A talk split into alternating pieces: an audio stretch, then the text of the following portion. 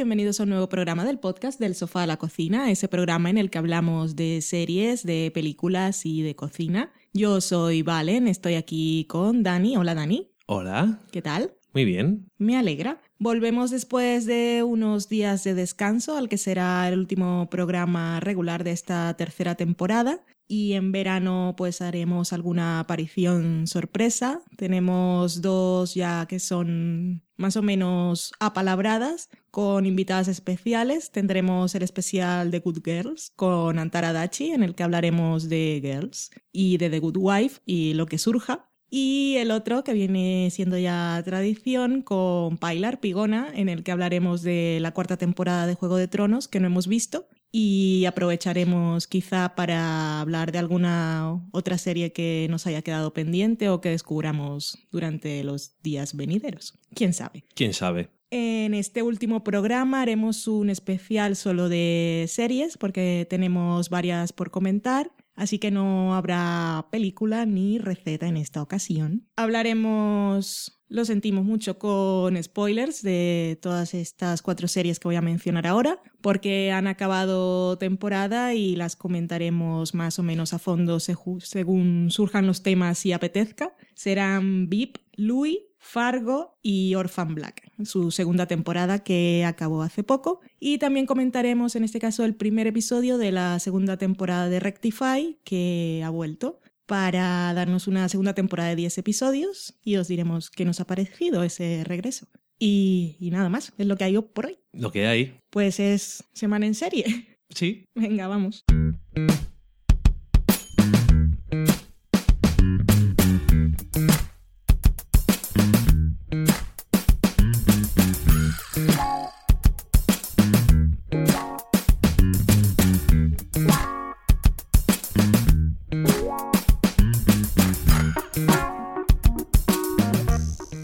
Empezamos este especial de series comentando la tercera temporada de la serie de la HBO, VIP.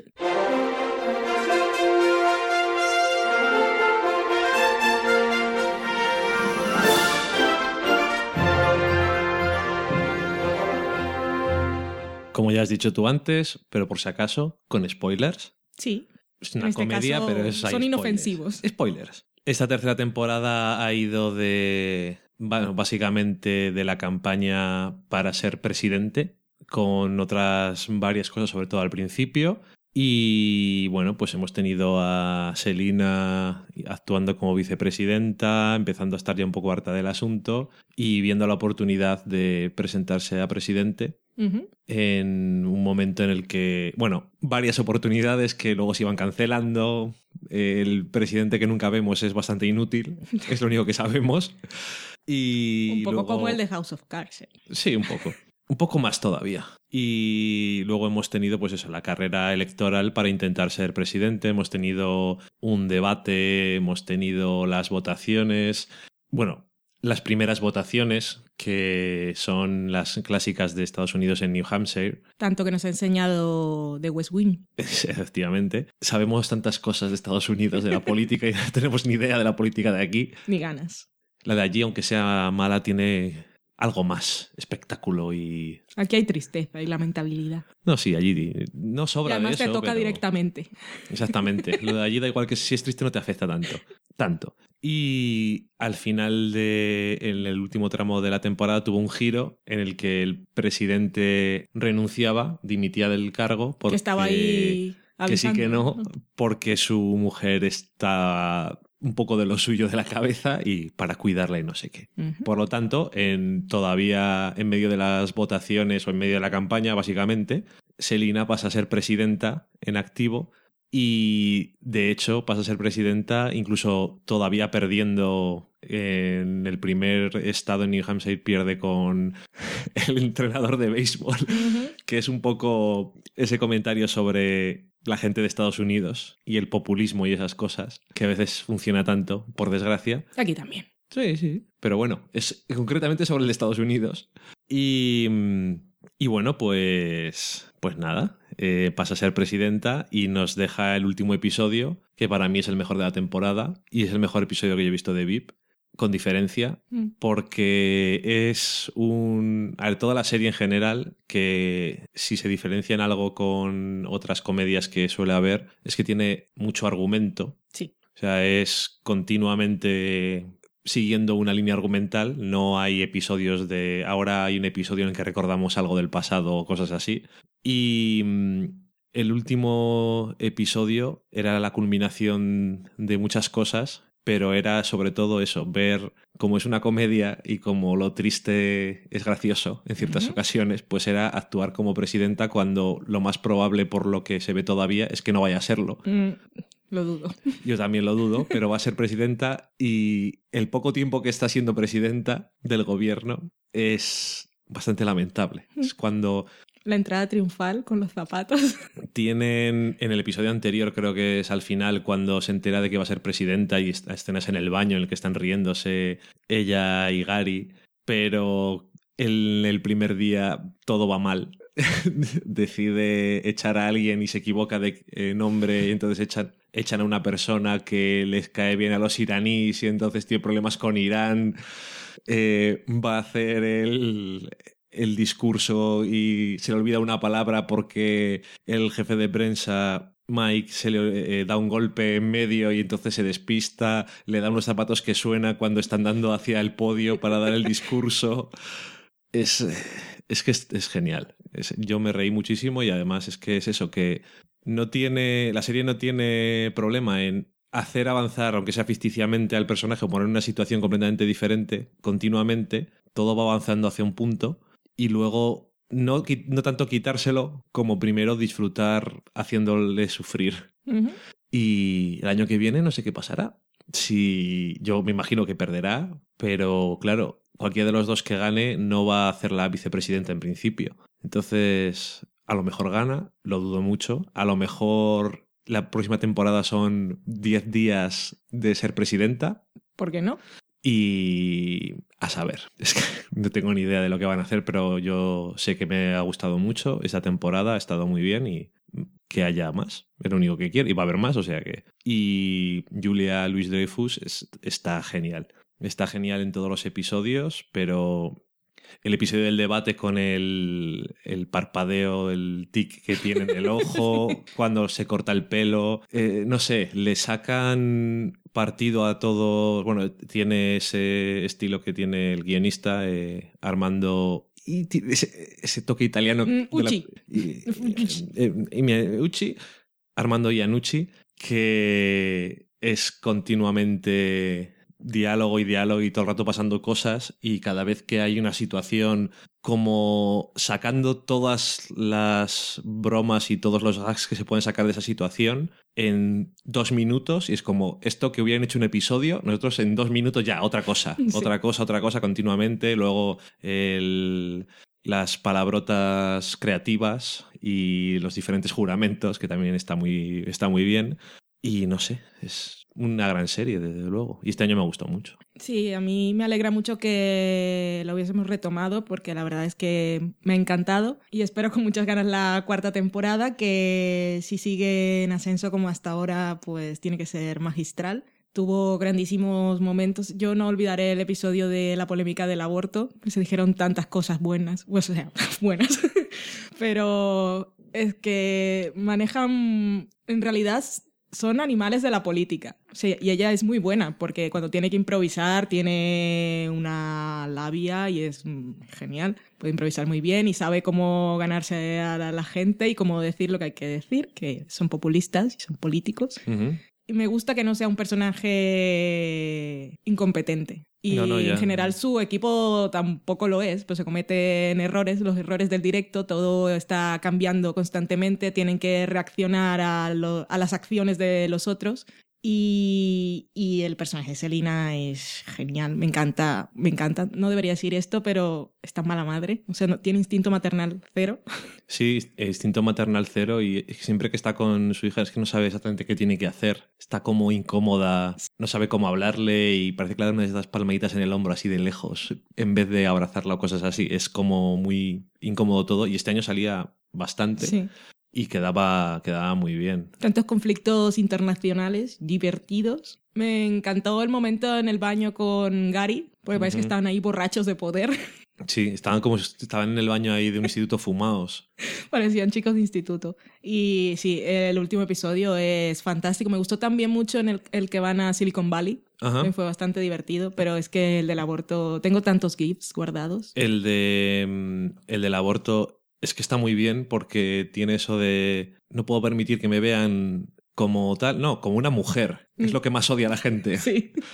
Y el episodio, por ejemplo, en el que tienes a la mujer esta que quería eh, dinero para una causa de educación y tienen que moverla por un lado para el otro y tiene que acabar comprometiendo todas las cosas porque si no, no la apoya su propio partido. Y es... Sí, es el juego de la política. Aunque quieran hacer las cosas bien, no se puede. Hay que, hay que satisfacer a mucha gente hay que complacerlos a todos, tiene que quedar bien con todos. Es el mismo caso del aborto. O sea, ¿cómo, cómo hago lo que quiero hacer sin que, sin que me repercuta negativamente?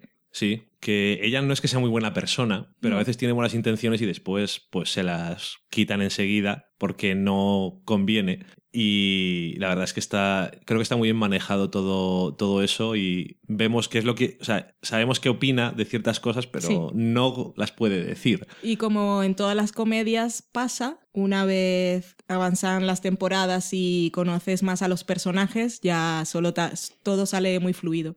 Porque se mantienen en su personaje y ya sabes cómo va a reaccionar cada uno y las frases y las típicas bromas recurrentes. la, secretaria y el señor de las pistolas de The Good Wife, que ahora no me acuerdo los nombres, pero bueno, si veis ambas series ya sabéis. Ken Davison, que es el hombre de las estadísticas, que yo creo que este año lo han usado mejor que el año anterior. Y que además me ha encantado, es una cosa que es una tontería que no tiene ninguna importancia, la relación con la secretaria, que sea en ningún momento ha oído nada explícito. Y claramente han tenido una relación o la están teniendo. Pero era todo como. Estaba ahí de.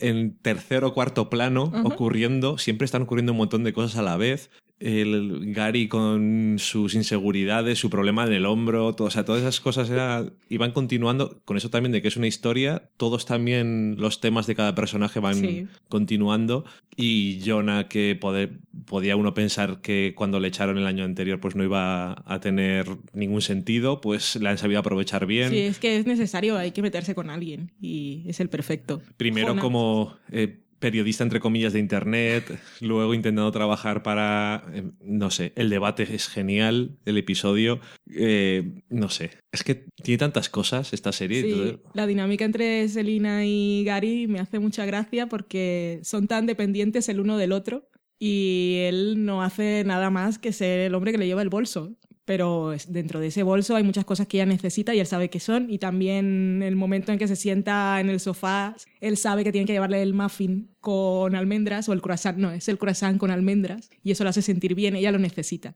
y él no puede vivir sin ella, vive para servirla. En el que no está, en el que le ha dejado haciendo campaña y, y no sabe, no se puede quitar la chaqueta porque no está Gary que se la quita normalmente. O sea, depende completamente de él, pero realmente no lo sabe, no le aprecia nada el episodio en el que se dejan el móvil con la grabadora y es, una cagada monumental que uno piensa que se van a librar, por, pero no se libran, o sea, no, los escándalos y las cosas no se libran nunca de nada. Nunca de nada, todo, todo les rebota. El entrenador personal, retard, todo, todo les acaba saliendo mal pero aún así siguen en la política con opciones, que es una cosa... El mundo de la política también es así, siempre hay un escándalo que cubre al otro. Y si no es tuyo, pues se desvía la atención y, mete la pata a otro. Exactamente. Y todo pasa muy rápido también, como en Twitter, cambian los temas de conversación muy rápido. Enseguida, no... en fin. Pues eso, una temporada que ha estado muy bien y obviamente si están escuchando esto es porque la ven. No, y hay gente que también escucha por porque sí, porque, por entretenerse, porque no le preocupan los spoilers o porque no tiene intención de verla especialmente o porque cree que en este caso son inofensivos, que en realidad lo son, porque toda la gracia de esta serie está en los diálogos y en los gags, también es una comedia muy física y, y Julia está fantástica, tanto que me están dando ganas de ver la serie esa de las aventuras, mm, las nuevas aventuras de, de Old Christine. Sí, Porque Senfield no soy nada fan, yo lo he intentado y no. Pero bueno, Senfield es que es lo que hay, yo tampoco. Así que igual veo esa. Bueno, la que sí quiero ver es la totalmente diferente y no será comedia-comedia, pero la película esa con James Gandolfini. Es que, decían que era muy buena. En O6, sí. Decían que era muy buena la película, mm. pero no la vimos en su momento porque nos daba penica. Sí, nos daba pena porque era muy reciente. Pero eso, me he hecho súper fan de Julia, así que pienso, pienso ver más cosas. Mm. Soy stalker de la gente que me gusta. Dejamos VIP esperando su regreso cuando toque, que ya será mid-season de 2015. ¡Socorro! 2015 lo tenemos cargadito de cosas. Sí, muchas cosas pasarán. Un Metal Madmen también hay. Ah, calla, ¿pero por qué? Vengadores 2. Ya hemos superado todo esto. Vamos ahora a otra comedia, así la clasifica. Entre comillas. en muchos sitios, incluido, incluida la propia cadena y en IMDB, supongo. Sí. Pero bueno, eh, empezó siendo una comedia porque él es cómico, había stand-up y todo eso, pero Louis es muchas cosas.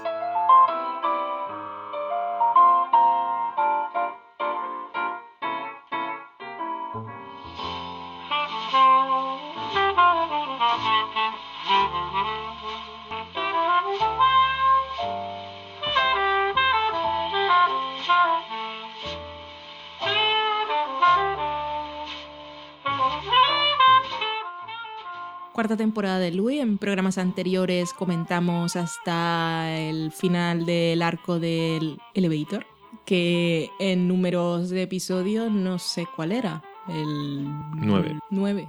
Y ahí cerramos la trama de Amia, que luego descubrimos que la actriz era la misma de Stranger Than Paradise, de Jim Jarmusch. Y luego al saber eso pensé que algunos episodios de Louis tenían muchas influencias de este señor. Tiene cosas, muchas cosas que me interesan. Tiene Jim Jarmus. Tiene Yo la única película que he visto es esa que me pusiste tú, que pues es, esa. Extraña Paradise, y creo que sí. Al final tiene, tiene mucho, porque es la chica que viene de Hungría a Estados Unidos y no domina muy bien el lenguaje, viene a visitar a una tía y le cambia la vida al primo que va a visitar. Es un poco más o menos lo que pasa con Louis. Sí. Y el primo también la lleva a sitios e intenta mostrarle cómo es la vida en Estados Unidos y a ella no le interesa, como le pasa a Louis cuando la lleva al mercado aquel.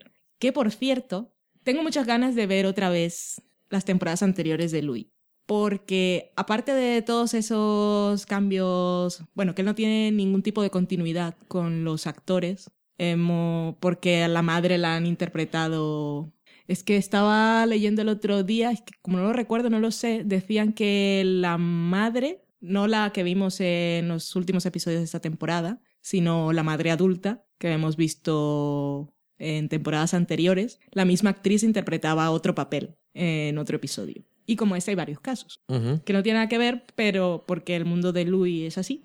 pero tengo ganas de ver todas esas referencias. Ah, y todo esto lo estaba diciendo porque mm, encontré un artículo que decía guía para visitar Nueva York con sitios en los que ha estado Louis. Ok. Y estaba el mercado ese de pescados y cosas. Y cuando vi el nombre lo busqué en internet y entre los primeros resultados me salía una escena de Louis y fue Liz, os acordaréis de... ¿Cómo se llamaba? Parker qué? Parker Posey. Gracias. Es ella quien lo lleva a él a ese sitio en un episodio que cuando, cuando leí que era ella quien lo llevaba, me acuerdo porque era un episodio súper mm, por food, que era ahí que estaban comiendo y probando cosas y todo estaba rodado, que era súper apetitoso y probaban los bagels. Y es ella quien lo lleva allí y lo pasan tan bien. Y en, eh, en esta temporada Louis está tratando de recrear cosas. Entonces él también lleva a, a Amia, esperando que se lo pasen bien o que ella disfrute tanto como él cuando conoció el lugar, pero ella dice, esto no me interesa, Louis, no me gusta. Y todo esto me lleva ahora, bueno, quizá dejamos a Pamela para el final. Todo esto me lleva a Pamela, pero lo recuperaremos al final. Vamos a hablar de ese, esa mini película que tuvimos ahí en medio de los episodios de Pamela, que era había, había gente con mala baba que decía que era Louis haciendo una película de servicio público. ¿Eso dijeron? Eh, esto es un. Estos que llamaban After School, After School Special, llaman en Estados Unidos, de esos que. volvían los niños de clase y salían sus personajes preferidos haciendo un no tomes drogas. Ajá. Y eso es lo que la gente decía sobre este episodio. Pero Doble. si no es eso, no te tienes que quedar. Que es más largo, por cierto. Sí, era más largo que me enteré porque lo leí por ahí, pero Yo no me di cuenta. Yo tampoco. Pues sí, era una mini película y tenemos allí, es todo, todo el episodio, vemos a Louis adolescente en su experiencia con las drogas y ser un niño bueno, encontrarse a Jeremy Renner como drug dealer, Jeremy Renner besando gatito, Intentando ponerle gotas.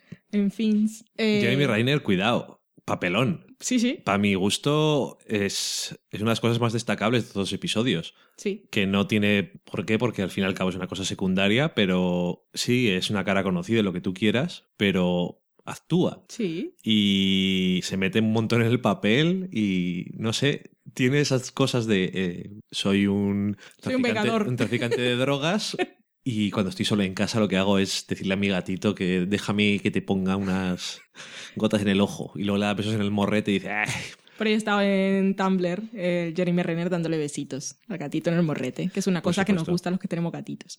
Bueno, en fin. es- bueno, sí, si se quedaron con ese mensaje de consejo social para los niños. bueno, por lo menos han aprendido algo.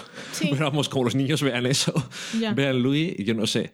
Pero bueno, es que esta, esta temporada pf, ha sido, ha sido bastante curiosa. Mm. Que claro, cuando intentas enmarcar a Louis en un género, igual ves la primera temporada y puedes decirle a la gente, sí, es un padre divorciado y es cómico y hace stand-up. Y los episodios en la primera temporada, aunque tenían sus momentos también de que él siempre ha hecho lo que ha querido y es muy experimental, pues tenían como una estructura bastante más marcada. Ujú. Pero conforme ha ido avanzando, la cosa se dispersa. ¿Qué, ¿Qué género es? Es el género de Louis, porque Un poco comedia existencialista. y comedia es- existencialista, pero es, es más... es- esta temporada ha sido más drama, y, pero es vida real, y como siempre decimos en los dramas buenos, tiene momentos mí- de comedia. A veces se me parece un poco en género, pero con un pie más cerca de la comedia y la otra serie que voy a decir más en el drama, y no me matéis, a Mad Men. Porque se trata de problemas que no son problemas a veces y otros problemas que sí son problemas, pero cosas que son de gente Es la vida. que tiene ciertas cosas resueltas pero otras no, cosas de la vida. Leí en un en una crítica y no recuerdo ahora de quién, era de Flower Wire, o bueno, no sé, era de Estados Unidos y no, mentira, era un blog súper desconocido que ponían el link en un sitio y decían que, y me pareció bastante acertado, decían que Louis, eh, como cómico de stand-up de tantos años, controlaba muy bien el género, llamémoslo género, no sé si es, supongo que sí, que tiene un ritmo y en el que, como eres tú cuando estás hablando, Ajá. empiezas hablando de una cosa, saltas a otra, luego saltas a otra y al final puede que unas algo o no. Sí, me pasa a veces. Y decía que era lo que, lo que hacía Louis, Ujú. sin ser comedia, pero toda su temporada y sus episodios se podían enmarcar de esta manera. Ok, te hice un esquema una vez. Sí. Y eso me pareció bastante acertado. En esta temporada Louis ha explorado, pues, cosas. Ha explorado mucho el amor, su relación con las mujeres, también mucho las mujeres, porque él es el personaje central, pero en esta temporada ah, es que casi ha hablado más de las mujeres que las series que podemos considerar más feministas, como Girls, porque tenemos a su exmujer, tenemos a Amia, esa, que, que incluso si te quieres poner muy metafórico, tenemos a Amia, que es esa mujer que no puede hablar, tenemos a su hija Jane, que también tiene, en este caso es una niña, pero también podría ser una mujer que quiere hacer más cosas y no se siente comprendida o no puede desarrollar todo lo que quiere hacer. Tenemos a su otra hija Lily, que es adolescente pero no es problemática y él la ha visto experimentando con drogas. Tenemos a Pamela, que es otra cosa diferente. Es Pamela. Tenemos a, y ahora no me acordaré, a la Fat Lady, la llamaré. Tenemos a la modelo aquella. Hay muchas mujeres. Y Louis habla de muchas cosas. Que no sé, el episodio del arte moderno es muy gracioso y puede que muchos que no nos sintamos demasiado atraídos, comprensivos y tolerantes con este tipo de manifestaciones artísticas nos hayamos sentido muy identificados con sus reacciones y su postura ante estos monumentos artísticos. Así es. Pero también me pareció muy meta, porque en el fondo lo que nos mostraban era, había una cosa que era caca, estaba lo de si el pulsar el botón de las cosas que no se pueden decir el nigger. Y ¿qué más había? Había más cosas así. Era, era un poco cacaculo pedo. Un poco de todo eso. Pero también era muy meta como todas esas cosas que los cómicos pueden decir y con las que se pueden hacer bromas y todo está bien visto. Y luego hay cosas que no. A lo de push the button. Y había dicho que iba a hablar in the boots, pero ahora ya voy a ir a Pamela, ya luego hablamos in the boots. Era... Igual que Louis. Sí, yo también voy saltando. Eh, y él me permite esa libertad vamos a hablar de una polémica que ha surgido por ese primer episodio. Incluso va bien, porque vamos a Pamela, luego vamos a In the Boots y luego volvemos a Pamela. En orden. Vale. Eh, tenemos lo de Amia se resuelve y él va a buscar a Pamela. Sí, es. Eh, ella lo sabe. Ella lo ¿Qué pasa? ¿No te ha salido bien? Ajá. Y ellos han tenido esa relación un poco así. Yo creo que ella aparecía ya en la primera temporada, luego vuelve a aparecer en la segunda, que se va con aquel wave me, wave me, wait for me. Sí, wait for me. que le está diciendo, eh, mueve la wave, eh, se mueve la mano así como diciendo adiós. Y a lo lejos se le entiende, wait for me. Y él espera. Espera. Y luego vuelve a aparecer ahora, que ella, pues, las cosas no le han salido también como querían. Está aquí y dice, a ver, Louis, ¿tú qué, estaba como interesado y somos amigos y esas cosas. Pues ahora había, estoy sola. Había salido un episodio antes de, eh, Elevator en el que le dice, no, yo estoy con una, estoy con una relación y tal, déjame vivir. Y entonces vuelve a buscarle y ella dice, vale, es un segundo plato, pero bueno, son amigos y él, sin pedírselo, pues no se lo está pidiendo, le dice que, bueno, le llega un mensaje que tiene un bolo pero le toca día de cuidar a las niñas y él le dice, yo me quedo con ellas, no pasa nada. Entonces cuando él vuelve por la noche es un poco, es un poco no, es bastante como, la encuentra en el sofá como vio a Mia por primera vez. Hay muchos ecos de cosas en esta temporada. Y de alguna manera quiere, y en su cabeza, pensando que ella está interesada en él, quiere quiere hacer réplica de aquel momento en el que convence a Amia de quedarse con él en su cama una noche. Que cuando lo ves, conforme yo veo que le está planteando las cosas, aquello también era un poco pushing. Sí. A ver, el tema de la violación en la ficción es una cosa que yo no, que no me gusta, porque muchas veces es usada como recurso sensacionalista para poner un drama en el episodio, para ponerle un drama a los personajes, no siempre está bien resuelto y casi siempre es una excusa que podrían inventarse cualquier otra. Sobre todo porque es un tema social jodido y porque afecta y muchas personas lo han vivido. no es necesario usarlo como excusa narrativa. Cuando lo, usas, cuando lo usas como excusa narrativa es ofensivo. El único que me viene a la cabeza ahora que estamos en FX es la segunda temporada de Sons of Anarchy. Que eso tú sí que lo has visto. Sí. ¿Y ahí qué pensabas? Ahí me pareció, me pareció excusa narrativa, me pareció desagradable, pero cumplía su, es lo de siempre, cumplía esa función efectista porque al final servía como, como herramienta para que los personajes reaccionaran de un modo que hacía falta para la trama, pero seguro lo podían hacer de otra forma. Entonces, muchas veces eh, es que mm, siempre hay formas, pero bueno, al final haces lo que quieres y me da igual. No hablemos de Sons of Anarchy, que es una serie de la que no soy fans. Estamos hablando de Louis y todo esto va a ser un poco complicado porque es bastante así de, de depende cómo lo mires, depende de las experiencias que hayas tenido. Que en mi caso, afortunadamente, he tenido la suerte de no ser víctima de ni de asaltos. Pero lo que me parece interesante de Louis o la forma en que yo quiero verlo es que en esta temporada ha tratado varias cosas, como, es como si quisiera hablar del tema, pero diciéndonos que no hace falta que estés en un callejón oscuro y que sea un desconocido el que te ataque para que una mujer se sienta forzada, presionada y en casos horribles violada. Tenemos eh, cuando habla de, cuando habla no, en el segundo episodio golpea a una mujer sin querer, pero es violencia. Ok. ¿Vale? Eh, con Amia quizás no lo vimos tan así, pero él también venía forzado porque la gente le venía diciendo es que si no hay sexo, su, propia mujer le dijo, La mujer y la tía de Y la tía, si no hay sexo aquí no hay nada. Que igual él no, no quería forzarlo, pero era como hay que hacerlo. Y en ese momento quizás no lo vimos tan así, pero luego cuando ves los de Pamela, que recrea la situación, es diferente porque conocemos la relación entre ellos y conocemos a Pamela y yo no... Esto es complicado, pero entendedme. Yo como espectador no temo por ella y no temo por... No temo... Sé que ella se va a saber defender y sé que Louis no es un violador, pero la situación es complicada porque ella dice no varias veces y porque él pone la mano en la puerta. Y lo que creo que ha querido, el pulsón que creo que ha querido pulsar Louis es el de no hace falta que sea un desconocido, que igual un amigo o tu propio novio te puede poner en una situación incómoda alguna vez y nunca dirás que es violación, porque tú lo quieres y al final vas a ceder. Pero esas cosas son complicadas. Y yo creo que todo ese debate que ha salido, y por algo él no hizo los tres episodios de Pamela seguidos y te puso ese otro ahí, Para que hubiera hueco. para que hubiera hueco y ha habido discusión y se le ha juzgado y he leído comentarios de gente que ha sido víctima de asaltos y ha dicho que no va a volver a ver nunca la serie porque Louis es un violador y asalta a las mujeres y no sé qué y tal. Pero Pero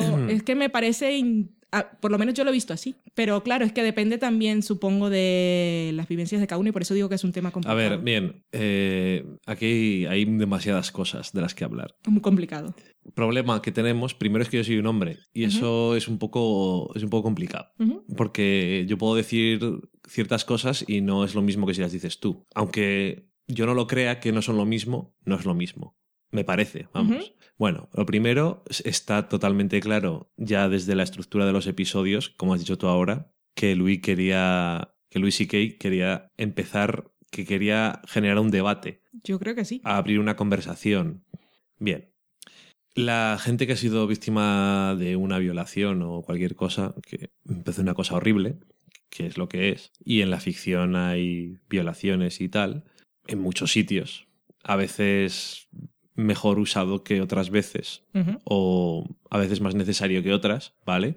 Pero lo que has dicho ahora es que me deja, me toca, me deja un poco así, porque eso de mm, Luis es un violador y no voy a volver a ver la serie, Sí, lo he leído, lo he leído. a mí eso me parece un comentario bastante... Es que claro, no me voy a meter con una persona que... No me quiero meter con una persona que ha sido asaltada sexualmente por alguien Claro. y que eso pueda herir su sensibilidad, me parece no bien, me parece lógico. Pero en otros sitios también sale y en y sigue siendo ficción y que ocurra en unos personajes ficticios no quiere decir que las personas que lo hagan sean violadores en general, le estoy diciendo. Es que no sé, decir eso a mí me parece confundir la realidad con la ficción una vez más. Sí, pero bueno, y No, es que- como hay mucha gente que también ve Louis pensando que es comedia, esta temporada no ha sido muy cómica en general.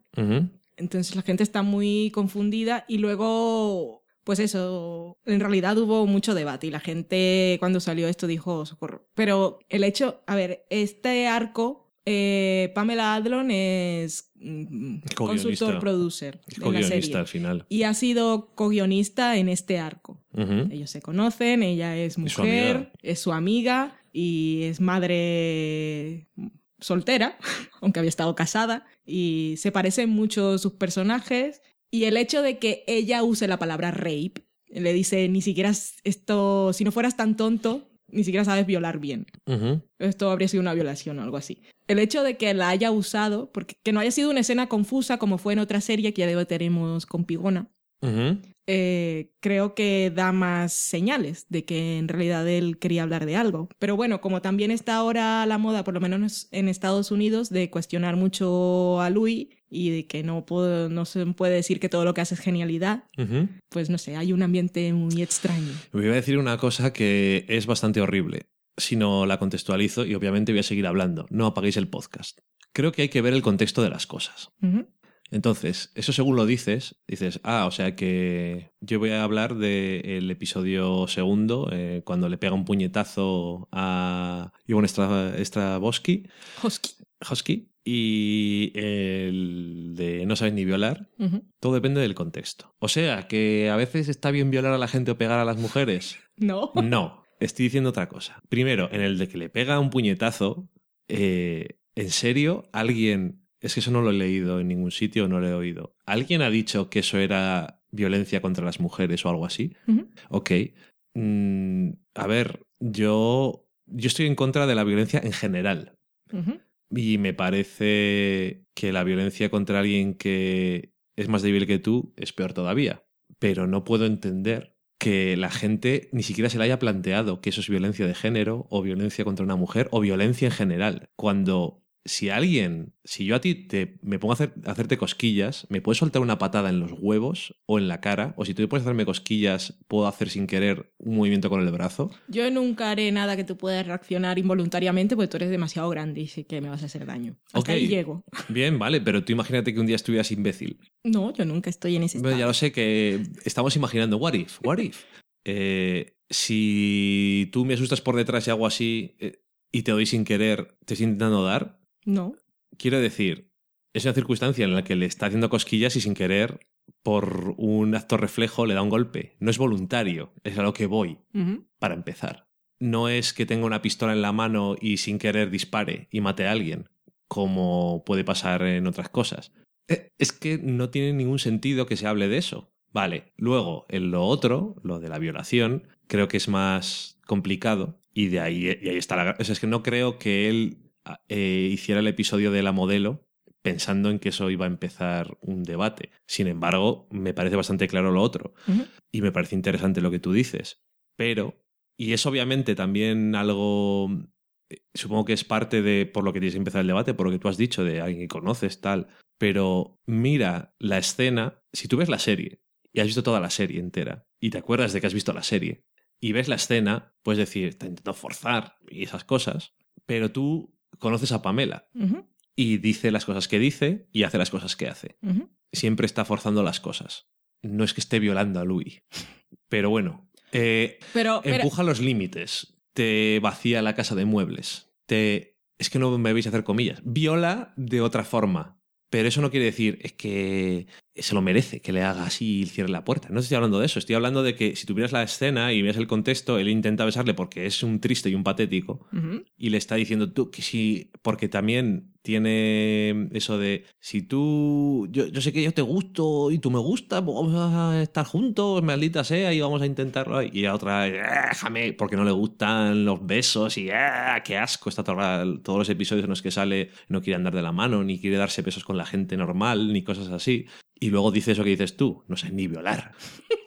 Siempre está intentando empujar a, a Louis y a, la gente que la está viendo, porque es un personaje, y luego hablamos de los demás episodios, que siempre intenta empujar todo al límite. Es su estilo. Es como es ella. Pero luego tiene otras cosas, que ya hablaremos de todo eso. A lo que me refiero es que yo veo eso, es que tampoco lo que... Entiendo que a lo mejor como no a lo mejor no he sido suficientemente sensible a pensar en esas cosas como lo que decías tú de Amia o en eso y pensar en violación, porque es que, francamente, la violación no la tengo en la cabeza nunca. y tampoco forzar a alguien a, algo. Pero lo que decías tú antes de igual un, novio te está forzando a hacer algo y luego haces porque quieres, es, yo no estoy tan seguro de que eso es, eso es una violación. Es que yo te pregunto porque no, quiero quedar mal delante del mundo. Es que lo... lo... Si estás haciendo una cosa pero no te apetece y luego la acabas haciendo porque en el fondo quieres pero te da pereza, eso no es que te estén violando. No, no, es eso, pero lo que... Y con lo que yo me quedo, y no sé, es la importancia que... Eh, una de las cosas que he visto en esta temporada de Louis, y eso igual es por... No sé, al final vemos todas las cosas por el filtro de cómo somos. Y eso ya lo comentaré también en Fargo, pero en Louis también. Y una de las cosas igual no es lo que más ha visto la gente y, igual no es lo que quería hacer Louis, pero me ha parecido a mí es como la importancia de darle voz a las mujeres bueno, en el caso de Amia, porque no podía, y esas mujeres que a veces no pueden. O habla y no se la entiende o no se la escucha. Da igual. Y lo veía también con su hija pequeña. Y, y, en este caso de traer ese tema a colación tan complicado, sobre todo porque lo que se supone que hace él es una comedia y por eso no se, por eso impacta tanto que ponga la palabra rape Aunque, si recordáis o si volvéis a ver el episodio justo antes, hay un stand-up en el que está hablando algo de... está criticando o la violencia contra las mujeres. Sí, es que no sé. Eh, es que lo que has dicho antes de que ve a alguien, no voy a volver a ver Luis porque es un violador. Es que yo no entiendo esas Pero palabras. es eso. Ahí eh, no tiene sentido. el tema sensible es, es ese, que si una mujer dice no, a veces es no. Como que. Claro, luego está el clásico. No, si una mujer dice no, perdón, lo he expresado mal. Si una mujer dice no, es no. No, no, y no, a veces perdona. hay que aceptarlo. no tienes, en, no tienes en cuenta los tópicos que están completamente basados en la realidad. Cuando una mujer dice que sí, es que no. Y cuando dice que no, es que sí. No, no. Pero Valen, es que no sabes nada de ti misma. Y, y Pamela en ese momento estaba diciendo no. Pero es eso, como. Y, vuelvo y va, cerramos y pasamos a otra cosa, porque nos hemos extendido, pero es que es complicado el, el tema. Ella le decía no y él seguía insistiendo, pero es eso, no tememos por ella, porque, porque los conocemos a ambos. Ni ella, ella sabrá defenderse y él en realidad no va a tirarla al suelo con violencia. El- el- Y la cosa, como cierra la escena, aunque diga rape, y lo, lo dice así, que es eso lo que más ha impactado a la gente, creo, cuando el cierre de la escena es, eh, es el besito. O sea, él, él al final, cuando ella, se, él le da, ella le da un besito así, rollo piquito de pajarito. Y dice, mirar- "Vamos". y él, ¡uah! Ya está. O sea, no sé, no hay más. Creo que un problema más así es si tomas como apoyo los demás episodios de, de este arco de Pamela, uno podría decir, es que realmente, es que el personaje, a ver, personajes, personas, ¿eh? Es que el personaje sabe lo que quiere Pamela, pero ella no lo sabe y se está diciendo lo que quiere y le está... Entonces realmente lo que quería era encontrarse con él, pero ella no lo sabía. Entonces, o sea, es- eso es peligroso hacer ese Sí. tipo de, de comentario. Porque yo creo que no se trata de eso lo que viene en los demás episodios. ¿No? Después se trata de demostrarle, no se trata de decirle a ella, no sabe lo que quieres, te lo voy a decir, sino de demostrarle que cosas normales también pueden ser agradables, que es lo que ella siempre rechaza. Cuando la vimos la primera vez en la segunda temporada, le intenta dar la mano cuando están paseando y ella dice, ¡eh! iu, ¿Qué haces? Es como si fuera aparentemente, que no es la realidad, pero es como si fuera una niña de eso de. ¡Qué asco! Y un beso. Pero bueno, cuando en la última escena del episodio se están contando la experiencia del primer beso, la experiencia de Pamela no fue un beso siquiera. Ajá. Era la, la esperanza de que le iba a dar un beso a otro, pero como le estaba diciendo que iba a pasar, es, es una pelea. O sea, al final cuando ella termina la historia, que es muy larga, no hay beso. Ajá, le, ah, se pelea.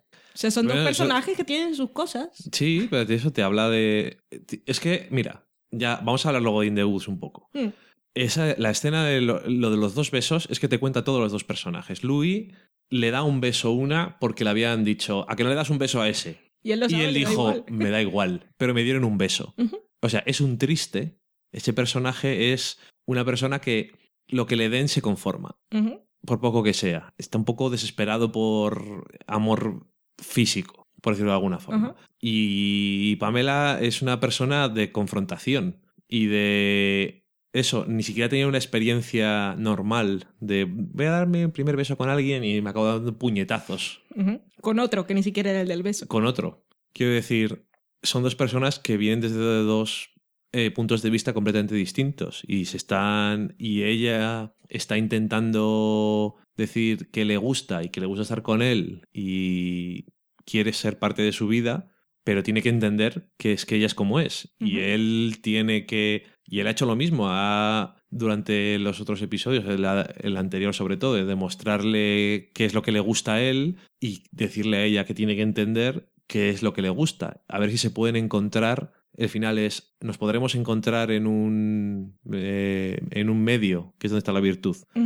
Entonces, no sé, yo todas esas polémicas, es que últimamente me estoy entrenando mucho, porque salen muchas polémicas por todos los lados, para ver, uy, esto van a hablar de ello, pero yo nunca jamás se me ocurren esas cosas, ni siquiera lo de la violación, que es, o sea, porque lo de la violencia realmente nunca jamás lo pensé, incluso estando entrenado, porque me pareció una cosa que era como el punchline literal, pero lo del rape, pues enseguida dije, uy, aquí, pero nunca se me hubiera ocurrido porque por el contexto de los personajes, por la historia, por y por cómo se resuelve la escena y por cómo es la escena y por cómo somos, no sé, que a lo mejor eso. Es que, claro, hablando de estas cosas y diciendo estas cosas, tú puedes, tienes que entender que yo no me siento muy bien, porque me hace pensar que no estoy siendo sensible a ciertas cosas y entonces no me siento cómodo.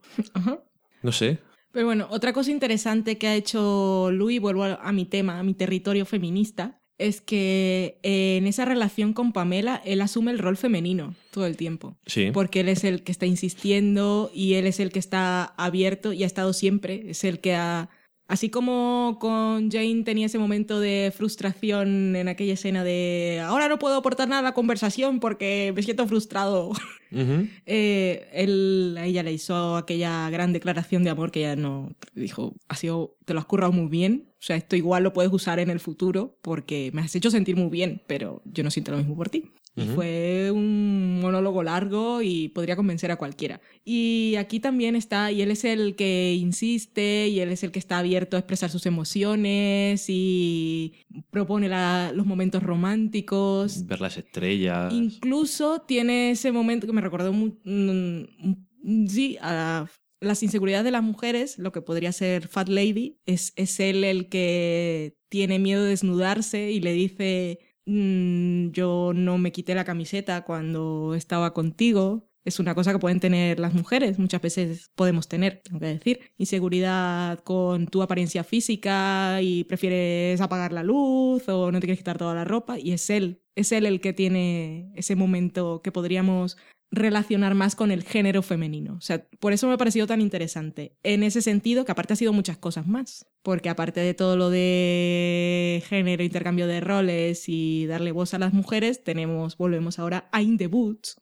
Y es mostrarnos toda esa mini película que podría ser muy freaks and geeks y podría ser cualquier serie de estas de existencialismo adolescente eh, y ver un poco la relación de él con su madre y con su padre y cómo, cómo todo eso que nos muestra nos sirve para luego entender cómo reacciona él con, con, su, hija. Lily, que ya que él ha pasado por eso y, y bueno, decepcionó a mucha gente y se sintió frustrado y su madre le dio un poco la espalda aunque después volvió y no tenía a su padre y todas esas cosas. Él entendió por la experiencia vivida que lo que necesitaba su hija en ese momento no era que la juzgara ni que la castigara, sino que darle un abrazo, que quizá él, por lo que ha vivido, siente ahora que es lo que hubiese necesitado en ese momento que estaba un poco perdido. Darle comida es lo que necesitaba. También, porque da un poco de hambre fumar porros. Sí, es como... es contarte algo del pasado de Louis y ver cómo se ha reflejado eso en su forma de, de ver lo que hace su hija, que es una cosa que los hijos siempre ven a los padres haciendo cosas y siempre dicen, eh, y el padre, déjame mis cosas, déjame vivir. Tú no entiendes. Y es, es una forma de decirte que él ha pasado por algo que no tiene nada que ver con eso, pero bueno, ha estado, ha tenido problemas relacionados con la marihuana. Que es vida real. Ok y con su madre y bueno, con el padre que tenía en casa, que en este caso eh, es él, pero bueno, tiene los dos padres. Y no le da un discurso de yo sé por lo que estás pasando, o sea, yo sé cosas de drogas porque tuve problemas, sino que es más... No se lo cuenta a ella, nos lo cuenta No es un contar a ella, sino contártelo a ti. Y deliberadamente las escenas con ella duran muy poco porque es, no le está contando las cosas, sino simplemente la de comer porque sabe que tiene hambre, la deja dormir y la da de comer otra vez y después le dice pues, un abrazo y ya está. Primero se enfada porque... Sí, normal. Y ella sabe que está haciendo mal. Sí, pero bueno, también... es preadolescente y esas hmm. cosas, supongo. No voy a volver a decirlo, pero... Yo nunca he sido un niño adolescente. Exactamente. Vale. Pero sí, esta temporada ha sido mucho, bueno, supongo, la parte es, su vida personal y será su, la época en la que está viviendo, pero es mucho de la relación con las mujeres, de ser padre o los errores que comete siendo padre y me sigo quedando con lo muy interesante que ha sido todo lo del divorcio y como decían que el divorcio en sí es una etapa posterior a estar casado, sigue, bueno, si tienes hijos y esas cosas, sigue, sigue estando ahí. Un, tipo de relación extraña que sigue teniendo sus problemas y que, y, bueno, que hay que resolverlo. Que en realidad nunca hemos sabido exactamente qué, cuál ha sido el problema o cuál fue el problema que, que los llevó a la separación.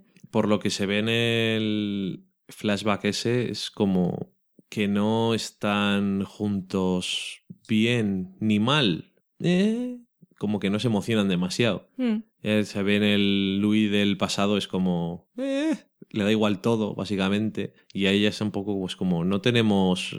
No diré pasión, pero no me refiero físico, sino por la relación, ni por estar juntos, ni ningún tipo de interés. Sí, igual era una situación que podemos ver como tonta, pero que también dice mucho el, ella diciéndole que no, hay ruido, no llamas, porque no haces algo, no te molesta como que vives en tu mundo y no te importa nada más. O también hemos visto más o menos en la relación entre ellos que ella siempre le como que le exige algo que él no sabe dar o no quiere o simplemente igual se conocieron muy jóvenes o a saber qué. Igual después de esa noche tuvieron la primera hija y ahí se quedaron. es muy probable. Cosas que pasan. Muy probable. Y bueno, es que podríamos hablar mucho más, pero tenemos más cosas de las que hablar. Sí. Solamente decir que es la misma actriz, en este caso, la que hace de madre, que es eh, Emilan Decker, que, que, me gusta mucho. Aparte de que la madre me cae bien. Es muy buena. Me, la actriz me gusta. Me gusta mucho cuando hace de madre comprensiva de todo, cuando se empieza a frustrar, cuando se termina frustrando del todo, tiene, bueno, todas las, todos los rangos y todas las cosas y la verdad es que creo que está súper bien. Y que igual también viéndolo desde, desde lejos, ahora que es adulto, también entiende a su madre. Su madre estaba sola. Su madre, bueno, él también, estamos viendo, nosotros estamos viendo una película de lo que pasó, obviamente no es un flashback porque él no va a imaginar a su madre a ver, tenemos que entender que las cosas que se ven en las series, cuando las vemos nosotros, es para que nosotros las entendamos, pero no necesariamente están ocurriendo en la cabeza de los personajes. Esto me refiero a Mad Men y también a Louis, por ejemplo, el momento del huracán. Todo eso fue así muy surrealista, pero yo creo que sobre todo en ese momento me di cuenta de que todos esos recursos que utiliza Louis, todas esas historias que nos cuenta, no necesariamente están pasando. No es más lo que pasa, sino cómo él lo siente.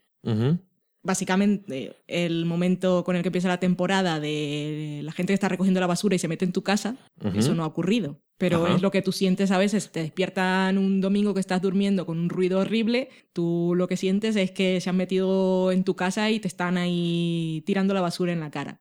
Eso no ha pasado, obviamente. Y lo del huracán, que es como él está en medio de una discusión con Amia, que es un poco así cosa tensa, y ve eso y es como...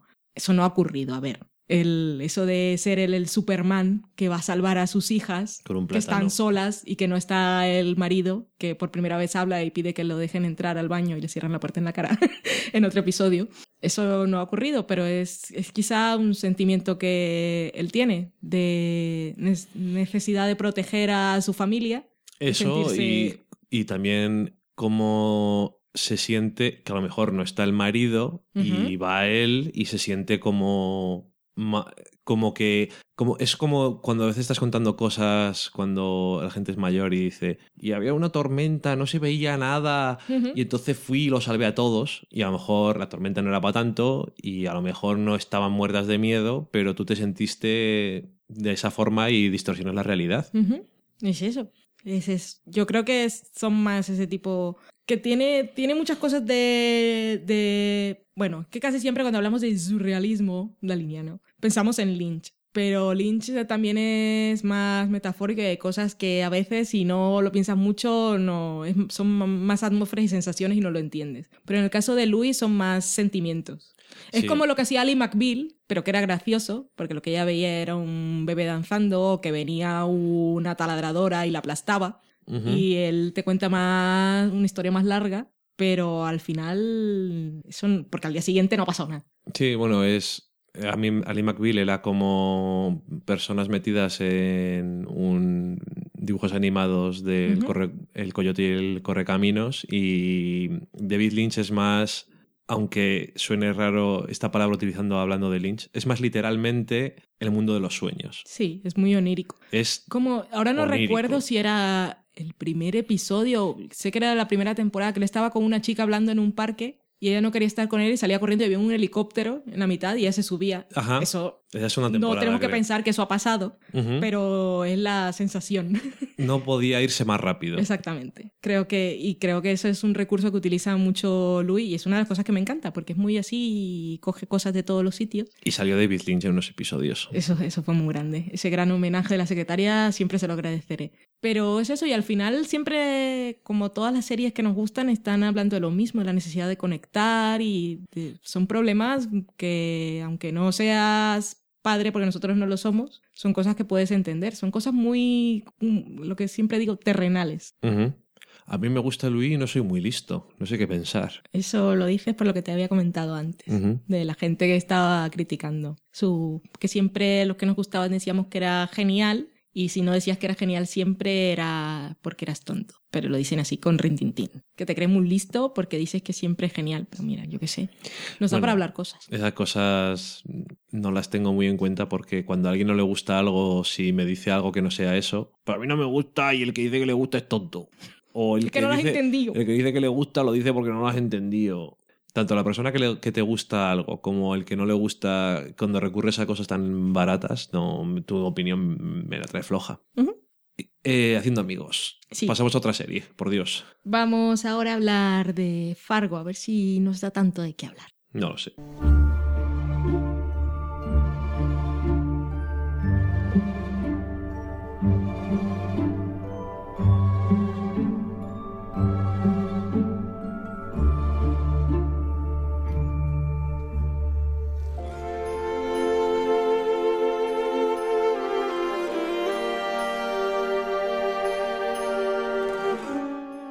Fargo terminó otro día su primera temporada. No sabemos si va a haber segunda o no. Seguramente sí. Se Están ahí dicen ay, que sí, que no.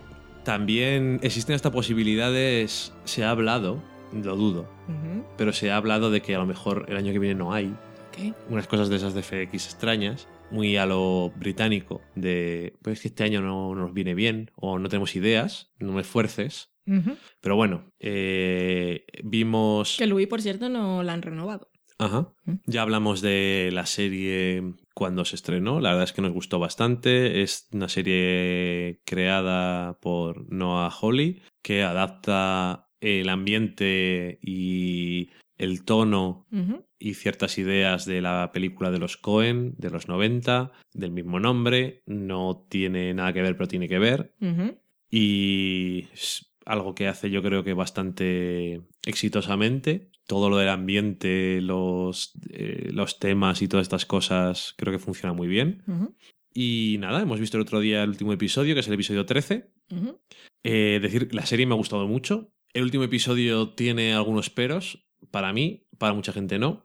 Ya hablamos ahora de ello. Pero antes de decir que me gusta decir tonterías, eh, pues Fargo me ha gustado mucho más que True Detective. True Detective es una mierda comparado con Fargo. Fargo sí que es la serie del año.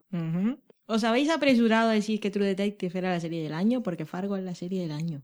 Bien, te voy a decir varias cosas. La primera, es un secreto, no se lo digáis a nadie. Esto es para los cuatro que escuchamos el podcast. Yo lo estoy escuchando, tú lo escuchas y luego alguno que hay por ahí. Loki Loki. está dormido, déjale. Mi mami lo escucha. Tu madre lo escucha. De fondo, pero lo escucha. Bien, le va a gustar el segmento de Louis probablemente. No, es, es muy ligero. Em, te pueden gustar dos cosas a la vez. Y otro, dos cosas diferentes. Y que te guste una cosa no quiere decir que no te pueda gustar otra. ¿Qué te parece? Te has quedado cuadrado, ¿eh? Yo me he quedado loco. Cuando descubrí dije, guau, ¿esto qué pasa en el mundo? Se me ha abierto un mundo de posibilidades. Ahora me pueden gustar dos cosas. Imposible. Tienes que elegir. ¿Qué, qué, qué? ¿Te gusta tu detective o Fargo? ¿Eh? ¿Eh? Vale, no tiene nada que ver. Pero tienen tan poco que ver que es que no voy a entretener más, como dicen en, inglés, no voy a entretener más esta, esta discusión, porque es estúpida. Alimentarla. Lo dejo, estúpida.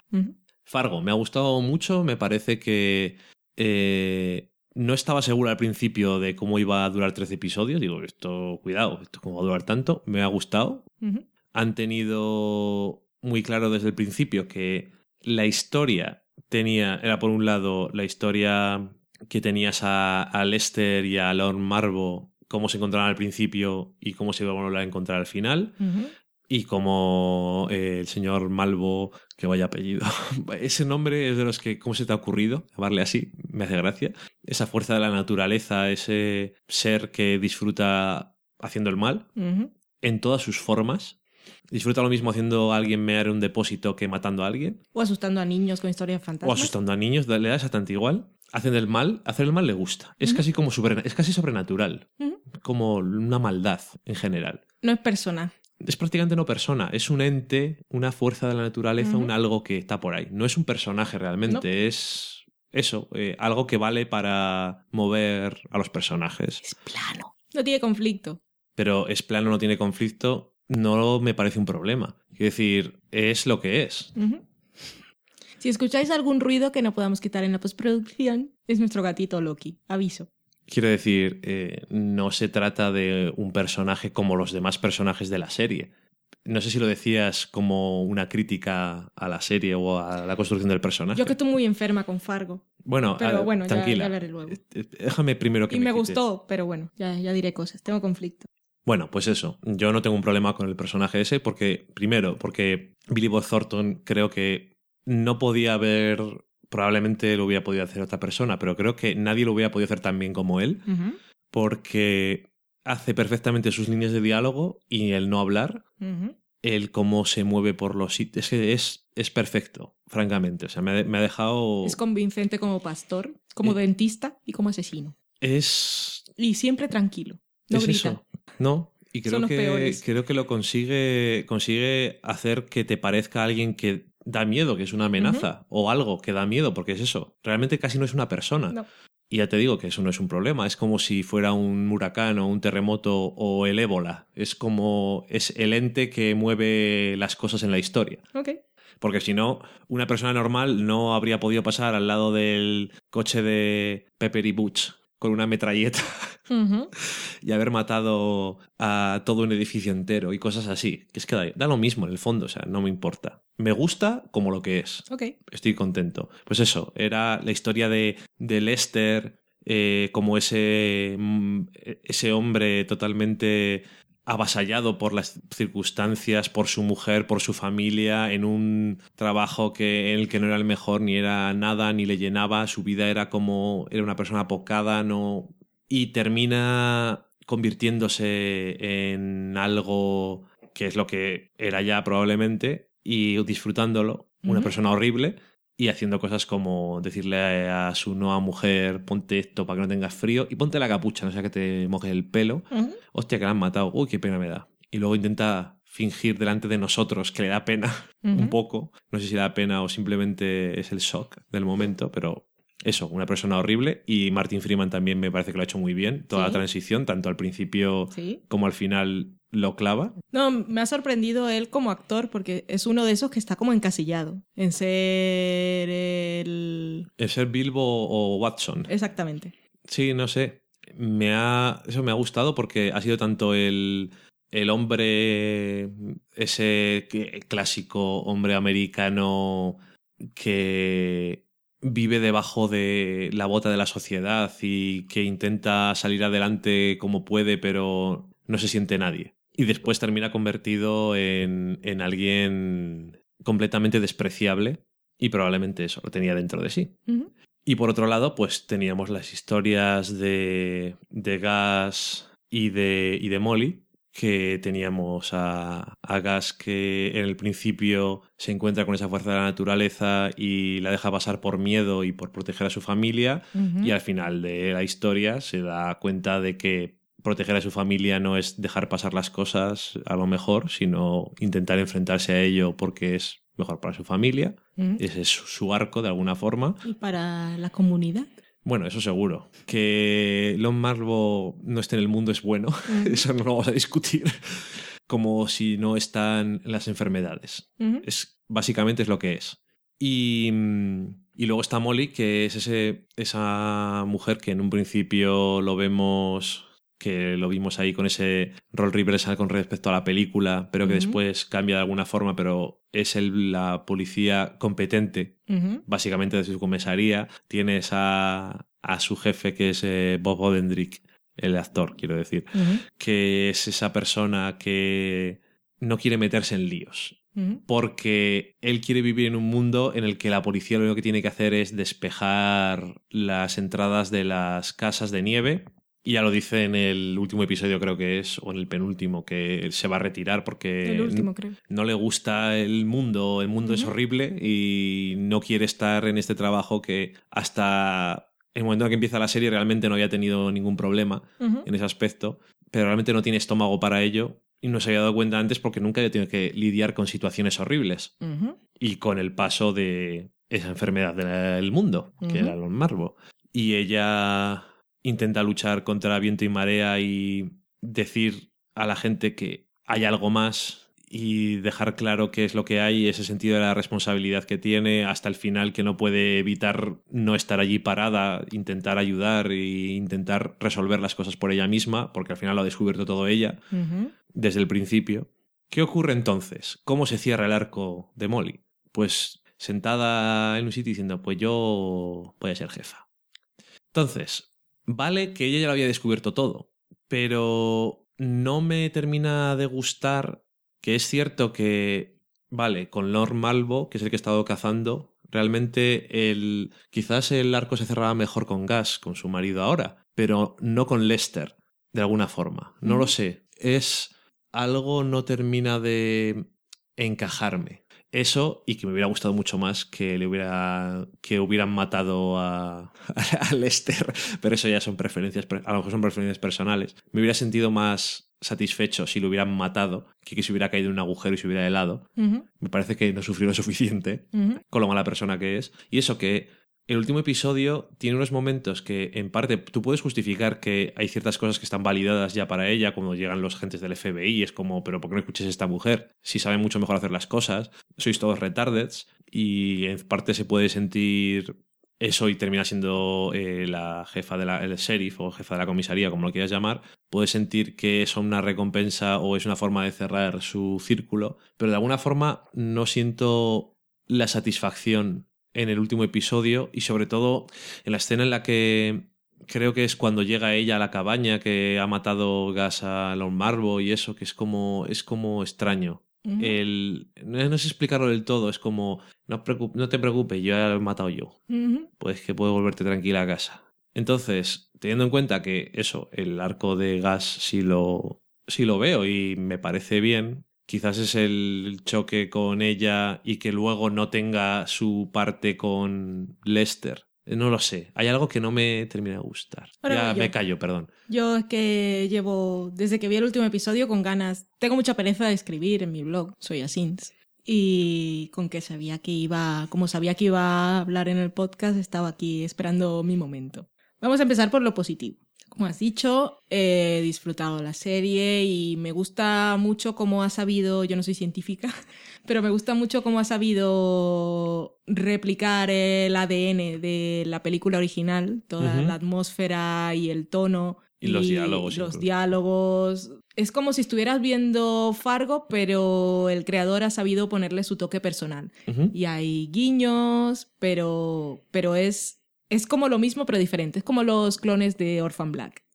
Se supone que deben ser lo mismo, pero cada uno es diferente. Y en este caso e, es, bastante meritorio hacer una adaptación de una película que también es un poco de culto y que la estés viendo y te sientas, si la has visto, te sientas cómodo y satisfecho por cómo lo están haciendo, porque sientes cosas, porque sientes que todo te es natural y todo está como debe ser, pero aún así todo evoluciona de una forma diferente. Me gustó, por destacar cosas, pues me gustó mucho la música, me gustó, me quedo para siempre con ese plano secuencia tan recursivo e ingenioso y que no hacía falta más, solo efectos de sonido porque ya sabemos lo efectivo que es Lord Malvo, no hace falta que lo veamos matando gente, pues sabemos lo que está pasando, con lo cual e, es muy poderosa la imagen. Tanto ahí como cuando no vemos si mata o no al que vende coches Exactamente. Quiero decir, es más, si hubiera sido, si no lo hubiera matado, que yo creo que la ha matado, es más, si hubiera sido más importante verle no matar a alguien. Sí, casi. No es necesario que le hayamos matar, ya sabemos. Ya lo sabemos. Me quedo con ese momento, me quedo con el duelo entre Billy Bob Thornton y Keith Carradine. La tensión que te da, que estás esperando que va a llegar Molly, que va a pasar algo malo, pero que ese momento está muy bien. Me gustó mucho el salto al futuro que hacen, con esas cosas me quedo. Y en realidad disfruté mucho viendo la serie porque la atmósfera estaba muy bien y la música tan genialmente mini copiada de la original, pero haciendo la suya. Vamos, que estéticamente la serie está muy bien. Y por cierto, no suelo decir, eh, Key Peel, ¿Eh? ¿Eh? los que hacen de agentes del FBI, ah, sí. que están muy bien. Son alivio cómico, como muchos otros. Sí, pero. Pero está, muy bien. Está muy bien. No sé, encajan de una forma muy extraña en la serie. Sí. O sea, bien, pero de forma extraña, pero bien. Y ahora supongo que ya se, acabó, se han acabado las cosas buenas. Se han acabado las cosas buenas. Ahora, yo estuve un poco inquieta.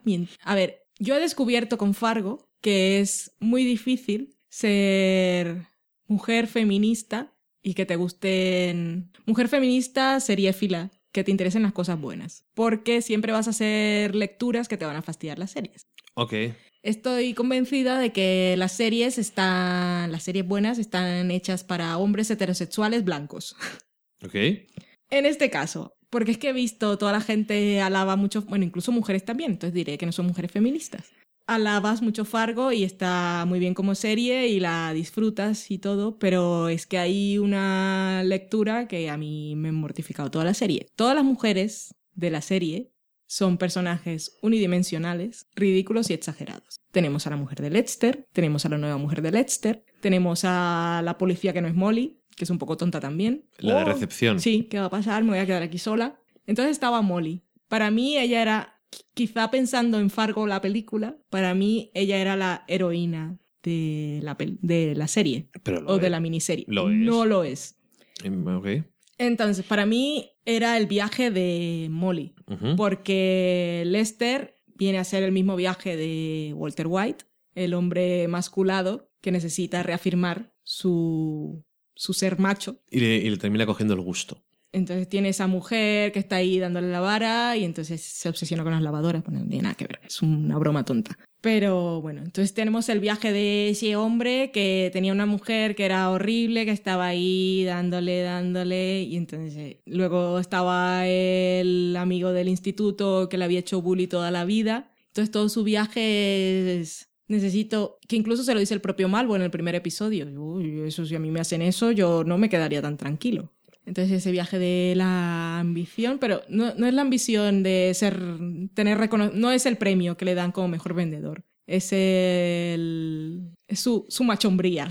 Sí, bien. Estamos de acuerdo con eso, eso no... Pero, vale, eso no es un problema porque la historia tampoco es la de Lester. Pero entonces tenemos a Gas. Go. Entonces tú has dicho lo de Gas y tal. Entonces Gas, ¿quién es? Es ese padre que es padre soltero, que vive con su hija. Viudo. Que bueno, viudo. Que en ese primer momento, pues decide que tiene que dejar pasar a ese hombre que le da miedico porque no quiere poner en peligro a su hija. Ajá. Entonces, la película, la película, la serie al final termina siendo el viaje de Gas. Ok. Uno, de, uno de los viajes es el suyo, ¿sí? No, el viaje es suyo. Ok. Porque es el que en ese primer momento decide dejarlo pasar. O sea, yo nunca le perdonaré a Gas personaje que él haya decidido. Él vio dónde estaba Lord Malvo y ha decidido esperarlo él para enfrentarse él y reafirmar su hombría y matarlo él mismo. Porque no, y lo peor es cuando le dice a Malvo, sí, yo lo descubrí, lo que habías dicho, porque los hombres vemos... Y se lo habían dicho. Y se lo había dicho Molly. Eso a mí mm, me dio cosas, fueron puñetazos, para mí que no me gustan los puñetazos. O sea, yo nunca le perdonaré a Gus que él haya decidido reafirmar su hombría, él enfrentándose a Lord Malvo y matándolo, cuando él es un puto cartero, perdón por el puto, pero estoy un poco enfadada. Y ya me gustaría ver las leyes de Minnesota que le dan una medalla a un cartero por matar a alguien. Ya, eso es un poco, eso es un poco así. Muy bien hecho, has matado a alguien. Hasta luego, señor. Vale, él es un cartero, no es policía ya. Ni siquiera, porque antes no, tampoco era policía, era un poco ahí que iba. No, era policía, pero bueno. Vale, pero ahora no tenía, no tenía derecho. O sea, si es mm, Molly, el personaje por el que yo había perdonado todos esos personajes femeninos estúpidos que habían en la serie, porque tenía fe en ella y seguía mi viaje con ella porque era la heroína. Yo esperaba que fuera ella la que, ya que ella había resuelto el caso, la que tuviera esa satisfacción. Porque al final, ¿qué tiene Molly? Consigue ser jefe porque el jefe, porque su superior ha renunciado. No es ella quien, porque no hacía falta, ya si quiere, además que es una cosa así como mantener el bien y el mal y el personaje de Molly es tan puro, entonces que no mate a nadie no hacía falta matarlo, porque el hombre ya estaba destrozado y no tenía armas. Si Gas hubiese llamado a Molly o hubiese llamado refuerzos o lo que fuera, lo habrían atrapado, lo habrían llevado a la cárcel o lo que fuera. No hacía falta matarlo, o sea, no, si lo que quería mantener el creador era esa, pureza en el personaje y mantener el bien y el mal tan separados, no hacía falta que Molly matara a nadie. Entonces el hecho de que Gas le haya quitado eso a Molly, yo no se lo perdono, pero ya no tanto a él, sino al creador, porque ya lo que me queda al final es una visión de Molly la ha convertido en madre, la ha convertido en una mujer embarazada que tiene que quedarse en la comisaría para que no corra peligro y entonces es Gas el que tiene que, porque es el hombre, ir a eliminar al malo y eso, que consigue ser jefe porque el otro ha renunciado. Y entonces yo no sé, a mí ese final me ha destrozado la vida con respecto a Fargo, porque la disfruté mucho, pero la lectura que hago es que no puedo hacer otra. Bien. Em, bueno. Y Lester me da igual porque es me da igual, porque es el mismo viaje de Walter White, todos tenemos la maldad dentro y es esa cosa de, uy, que no soy suficientemente hombre y no gano suficiente dinero y mi mujer me humilla y todos me humillan y todo eso, me da igual. Lord Malvo también me da igual porque es malo, malo, súper malo, ni siquiera es persona, no sabemos por qué es malo y no nos importa. No, no, sí, eso da igual. Y a la, importa a la historia tampoco le importa. Entonces lo único que me quedaba a mí era Molly realmente. Y entonces no, no puedo. Me ha destrozado la experiencia.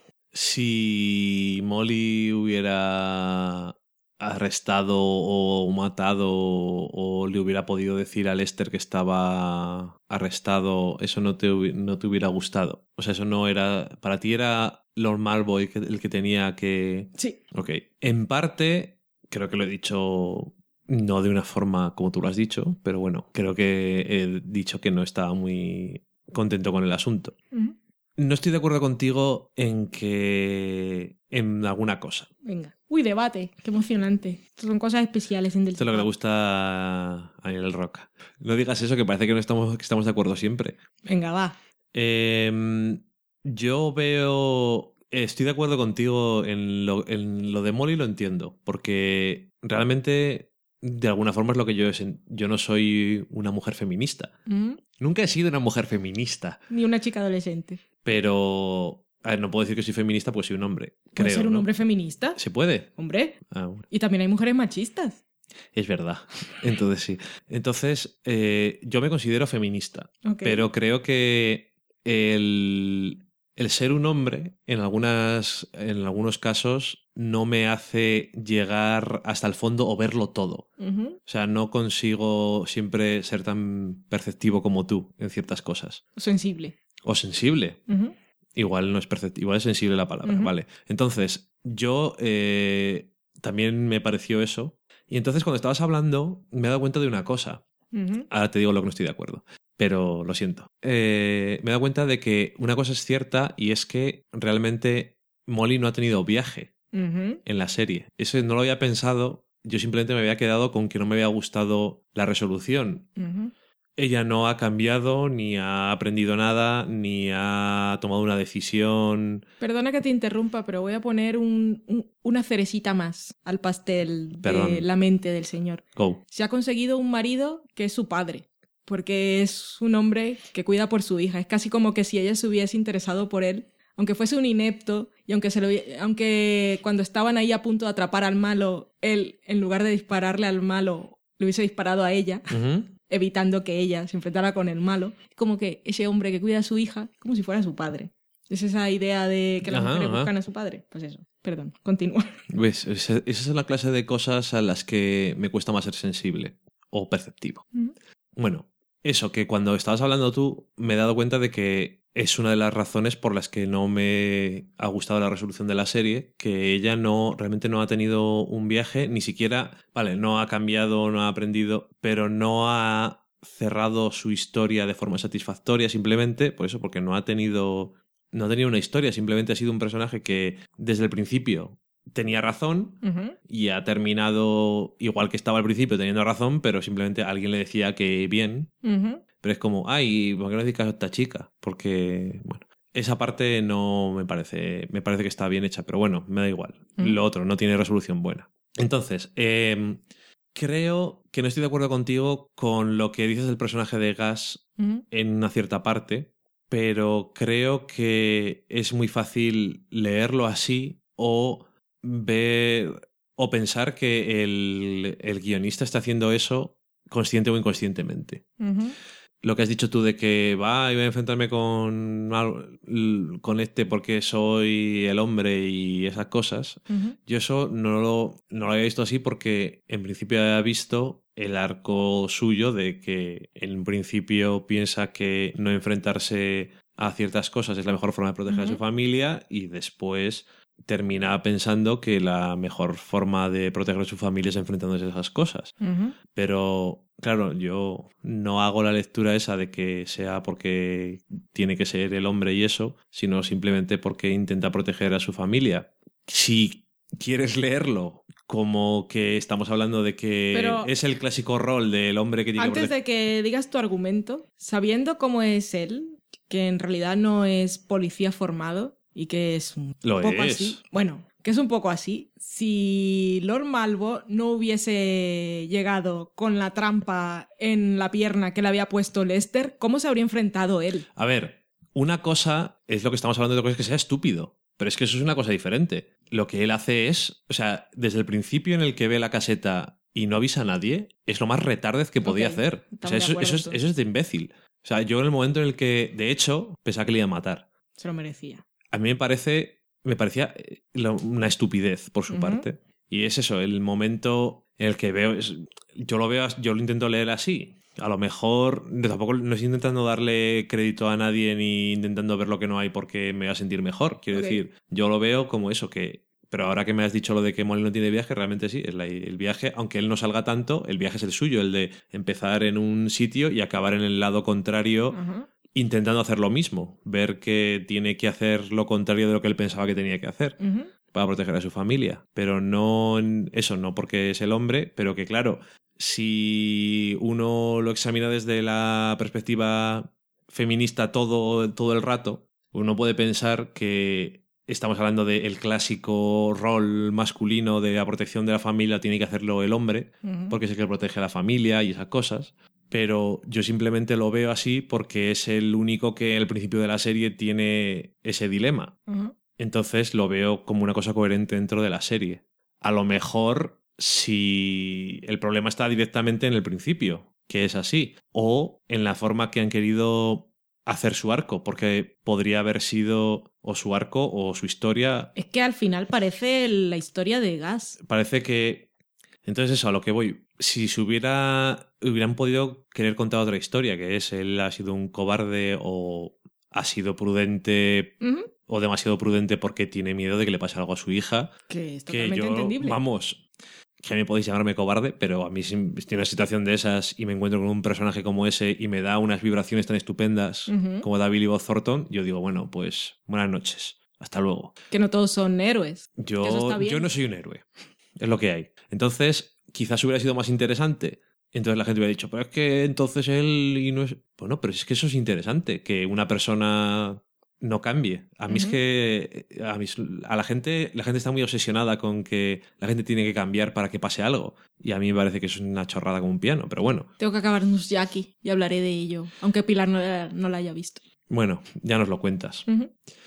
A lo mejor no hablase cuando hablemos de Juego de Tronos. A lo mejor hacemos un especial de cosas que tenemos que ver, porque tenemos muchas mierdas que ver, mujer. Bueno, que no me has dicho en qué no estás de acuerdo para poder debatir. Eso que no, si te lo he dicho, he dicho que no estoy de acuerdo, es que tú has dicho que llega a la cabaña como el hombre que tiene que salvar y que yo no lo veía así, pero que no lo veo como lo que intenta el personaje, pero que a lo mejor lo veo como algo inconsciente que está haciendo el guionista. Me refiero a que me da la sensación viendo la serie de que el de que Gas no está yendo allí como yo soy el hombre y tengo que proteger a mi familia, sino que está yendo allí para intentar Bueno. remediar un error que ha tenido antes. Que año y pico antes ha cometido un error y quiere solucionarlo. Bueno, pero es que año y pico antes su error no era enfrentarse a este hombre, sino quedarse más con la placa del coche y ese tipo de cosas, que no hizo. Pero lo hizo porque sabían que el coche era de Lester, tenía la placa, tenía la matrícula. Bueno, queda igual. El error que comete él, desde el punto de vista de la serie, es bueno, desde el punto de vista de él, es que, según él, se da cuenta de que no enfrentándose a él, lo, que, lo único que ha conseguido es que, según él, porque por, por, alguna razón él piensa que a lo mejor podría haber hecho las cosas de otra forma, si se hubiera enfrentado a él, le habrían matado.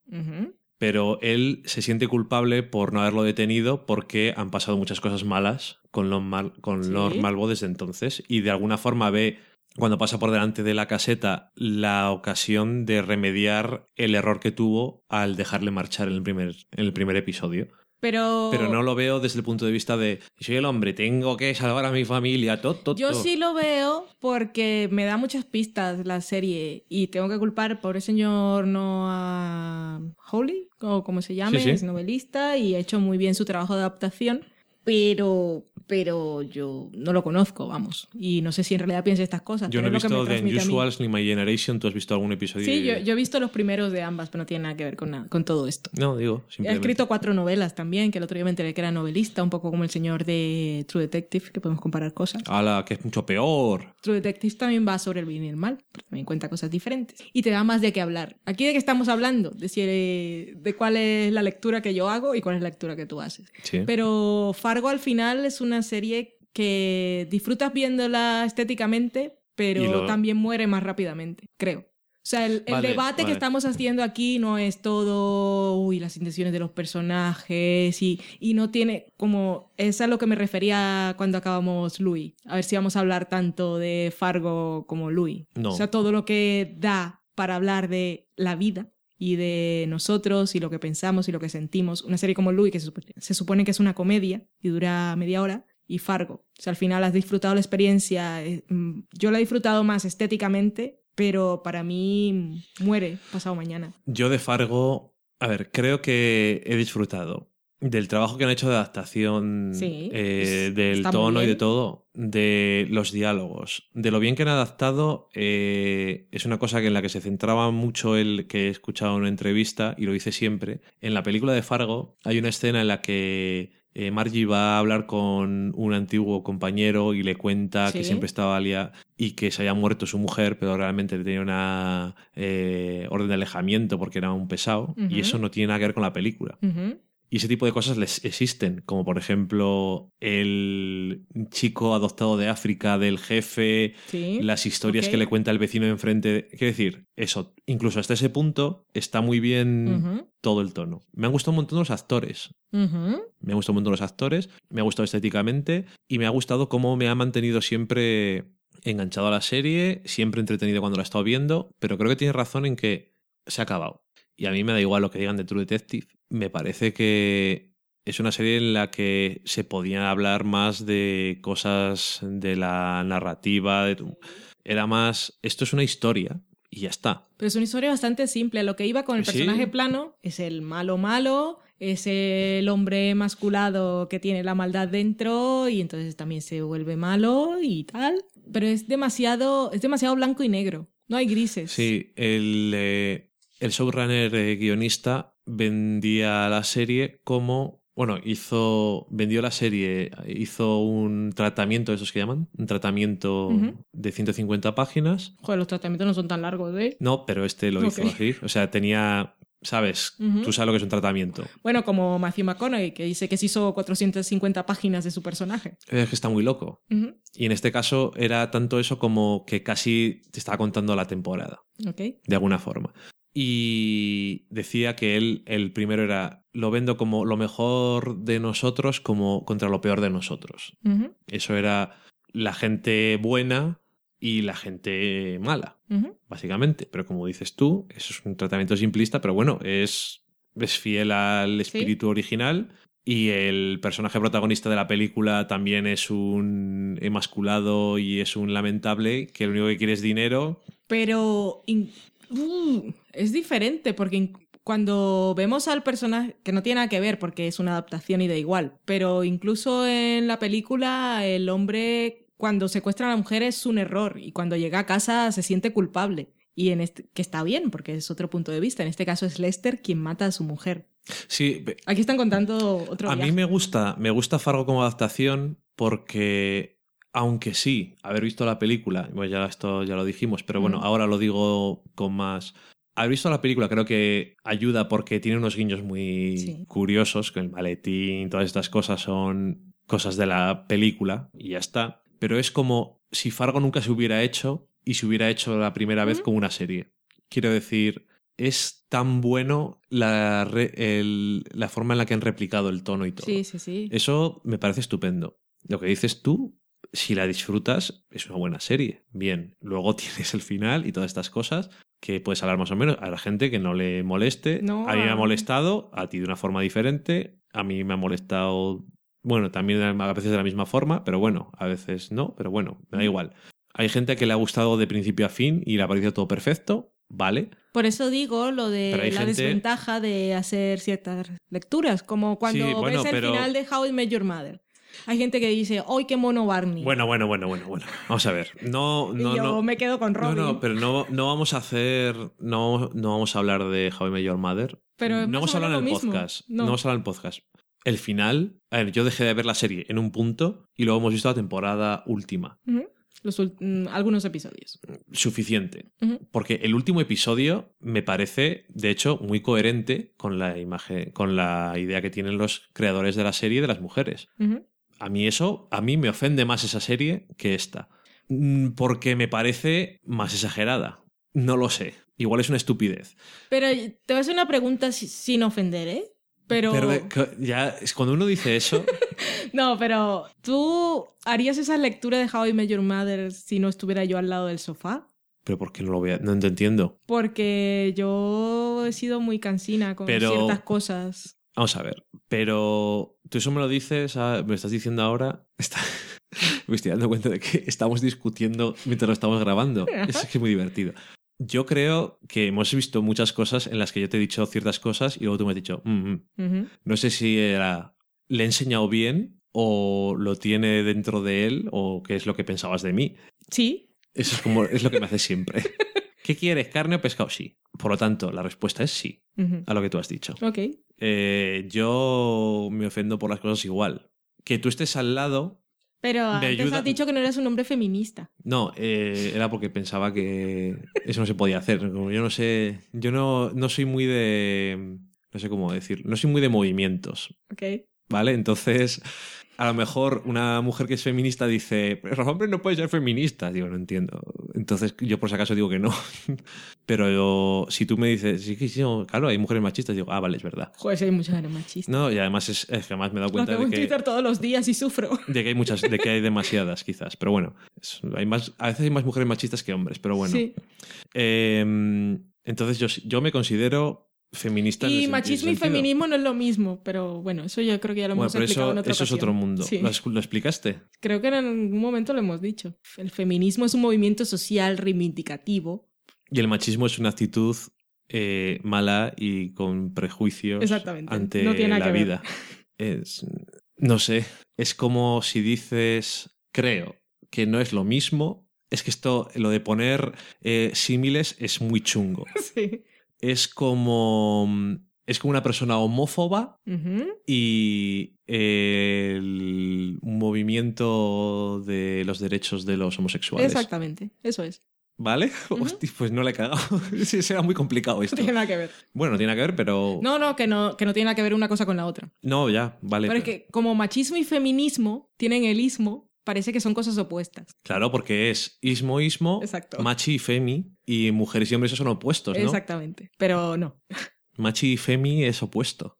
Sí. Bueno, que eso, que yo a lo mejor viéndolo desde un punto de vista más simplemente narrativo y del guion y tú a lo mejor de un punto de vista un poco más visceral, pero en cualquiera de los casos y a lo mejor no es siempre lo, mismo, no se ha convencido al final, me, al final me da lo mismo. Y desde luego una cosa estamos de acuerdo en que la hemos disfrutado un montón y hay muchas cosas muy buenas en esta serie, pero no sé, la gente puede decir lo que quiera, pero dentro de medio, dentro de tres meses, no puedes, realmente no puedes generar debates de Fargo a no ser que sean estos. Estos.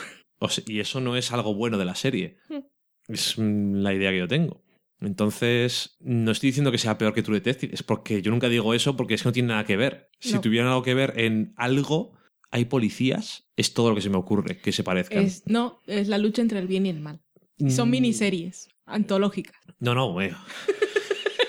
Te odio a muerte.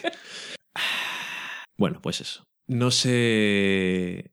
Desde luego, espero, y no, no lo sé porque tampoco escucho tantos podcasts ni leo tantas cosas, pero yo creo que en este programa de hoy les vamos a dar mierdas en las que pensar. Sí, unas cuantas. Y espérate que te haya falta Orphan Black. Ok.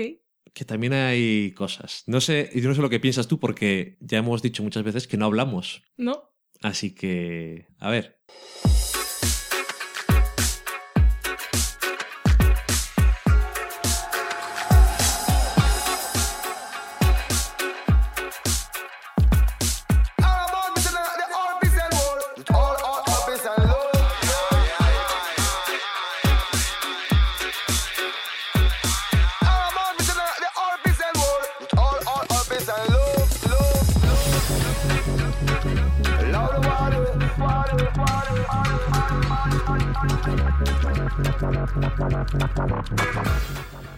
Se ha acabado la segunda temporada de Orphan Black, que aún no ha sido renovada por una tercera. Estamos esperando el anuncio de BBC América. Ay, pensaba que sí. No, oficialmente no han dicho nada, aunque, no sé, tiene éxito de crítica. Tatiana Maslany es adorada por todos. Acaba de ganar el Critic Choice Award. Ah, me la van a renovar, pero en la BBC se lo tomarán más tranquilo. Pero no lo dicen. estamos ahí esperando, pero suponemos que sí. Y tal como han dejado las cosas, con nuevas revelaciones. Pero es que en Europa somos gente más de, palabra. No es necesario decir las cosas. Está implícito. Está implícito. No, no, en la BBC nunca hay nada implícito, porque una serie nunca sabe si va a volver o no. Nunca se renuevan las series, de hecho, a veces. Pero bueno, estamos, pensamos que es BBC América y que harán algo. Yo espero, porque yo disfruto bastante la serie. Y me gusta que, una vez más, como con VIP, que hayamos decidido ver qué, qué, era, cuál era la historia, que había el run run. Y bueno, nos ha gustado. Segunda temporada de Orphan Black. Pues Tatiana Maslany fantástica como siempre, con sus múltiples personajes, con ese gran momento video making of y gifs de la clone dance party, todos los clones bailando. Em, la segunda temporada ha sido un poco tal que así, con muchos giros, idas y venidas. Yo estaba un poco perdida a veces qué era lo que pasaba, pero en realidad no me importa mucho.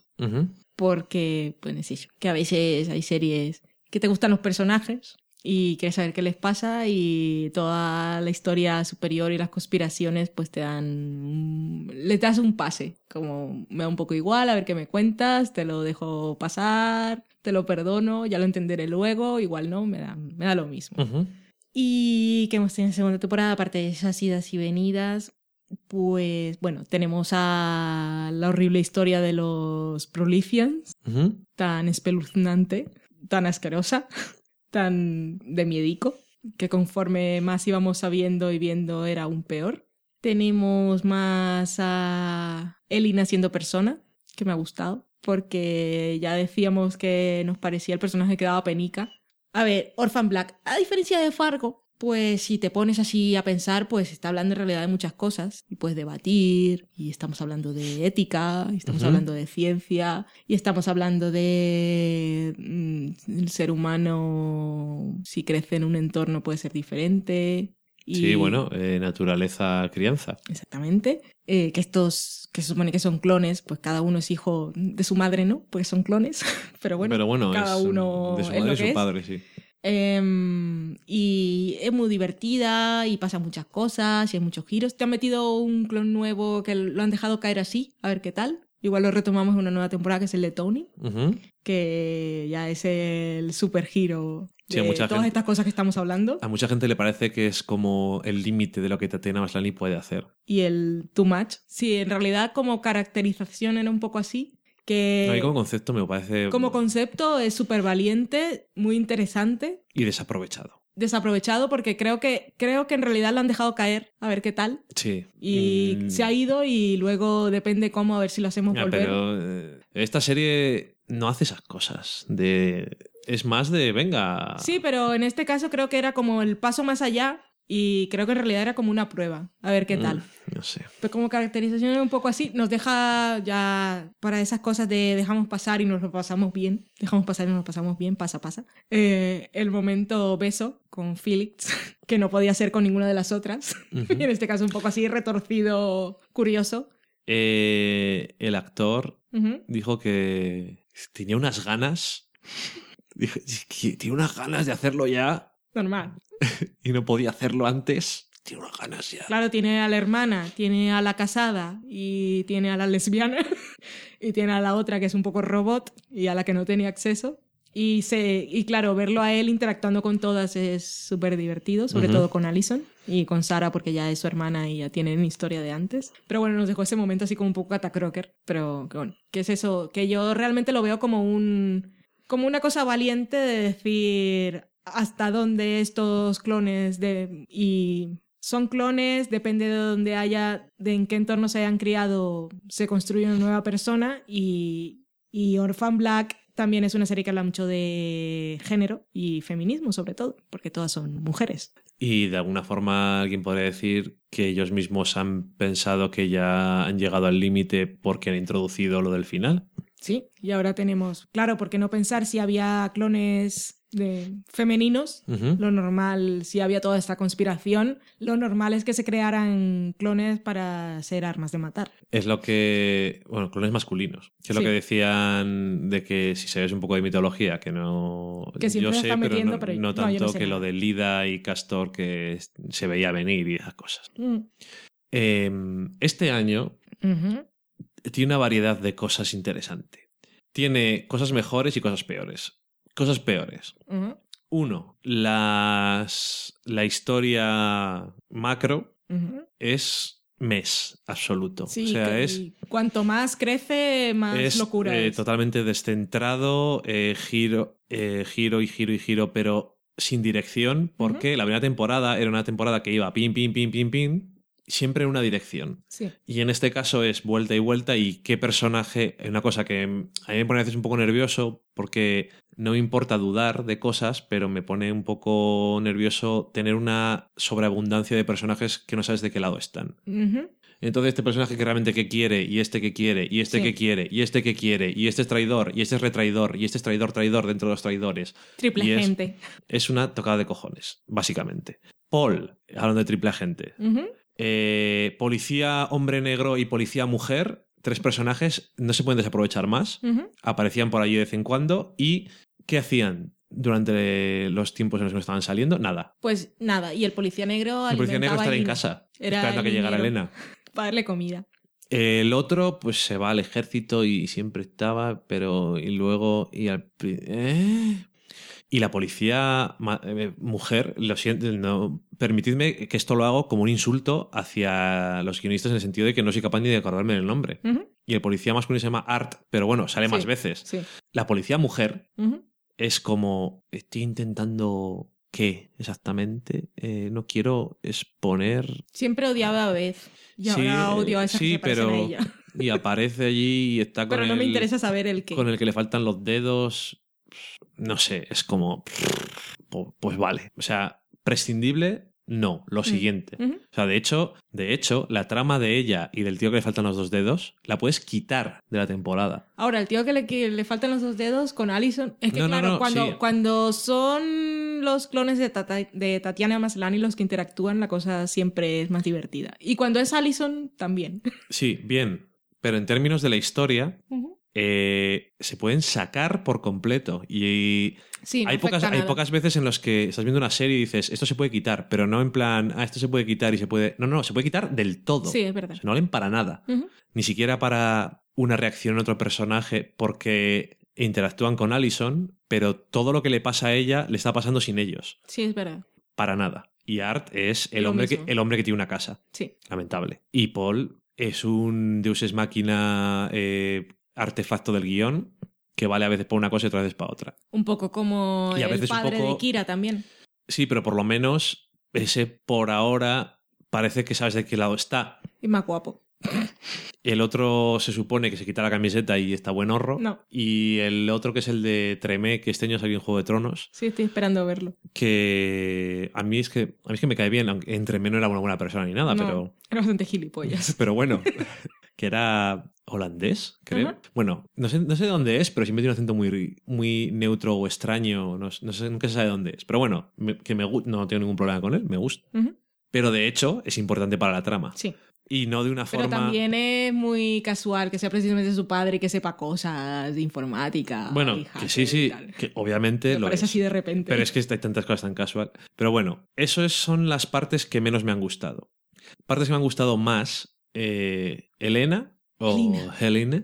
Sestra. Bueno, perdón. Es tan adorable. Sestra. Mí, en la quizá primera... es el personaje que más, mm, al final, más me conquista de todos porque es, el, Tiene una claro, ternura sí. y una necesidad de amor que nunca se le han dado. es la que más ha sufrido y es la, en realidad es la que más ha cambiado para nosotros. Ella sigue siendo la misma, pero nuestra percepción de ella es muy Y- diferente de cuando parecía simplemente la loca que quería matar a que en realidad es una niña. A lo que quiero decir es que en la primera temporada sí vemos que hay más para el personaje, Mm, sí vemos que tiene más, pero es en este año en el que realmente ves más al personaje. Sí. Y ves eso de que el amor y yo también quiero tener una hija, pero no tanto por ser madre, a veces da la sensación que es que lo único que quiere es, en ese caso es como, tengo que tener a alguien que sé que me va a amar.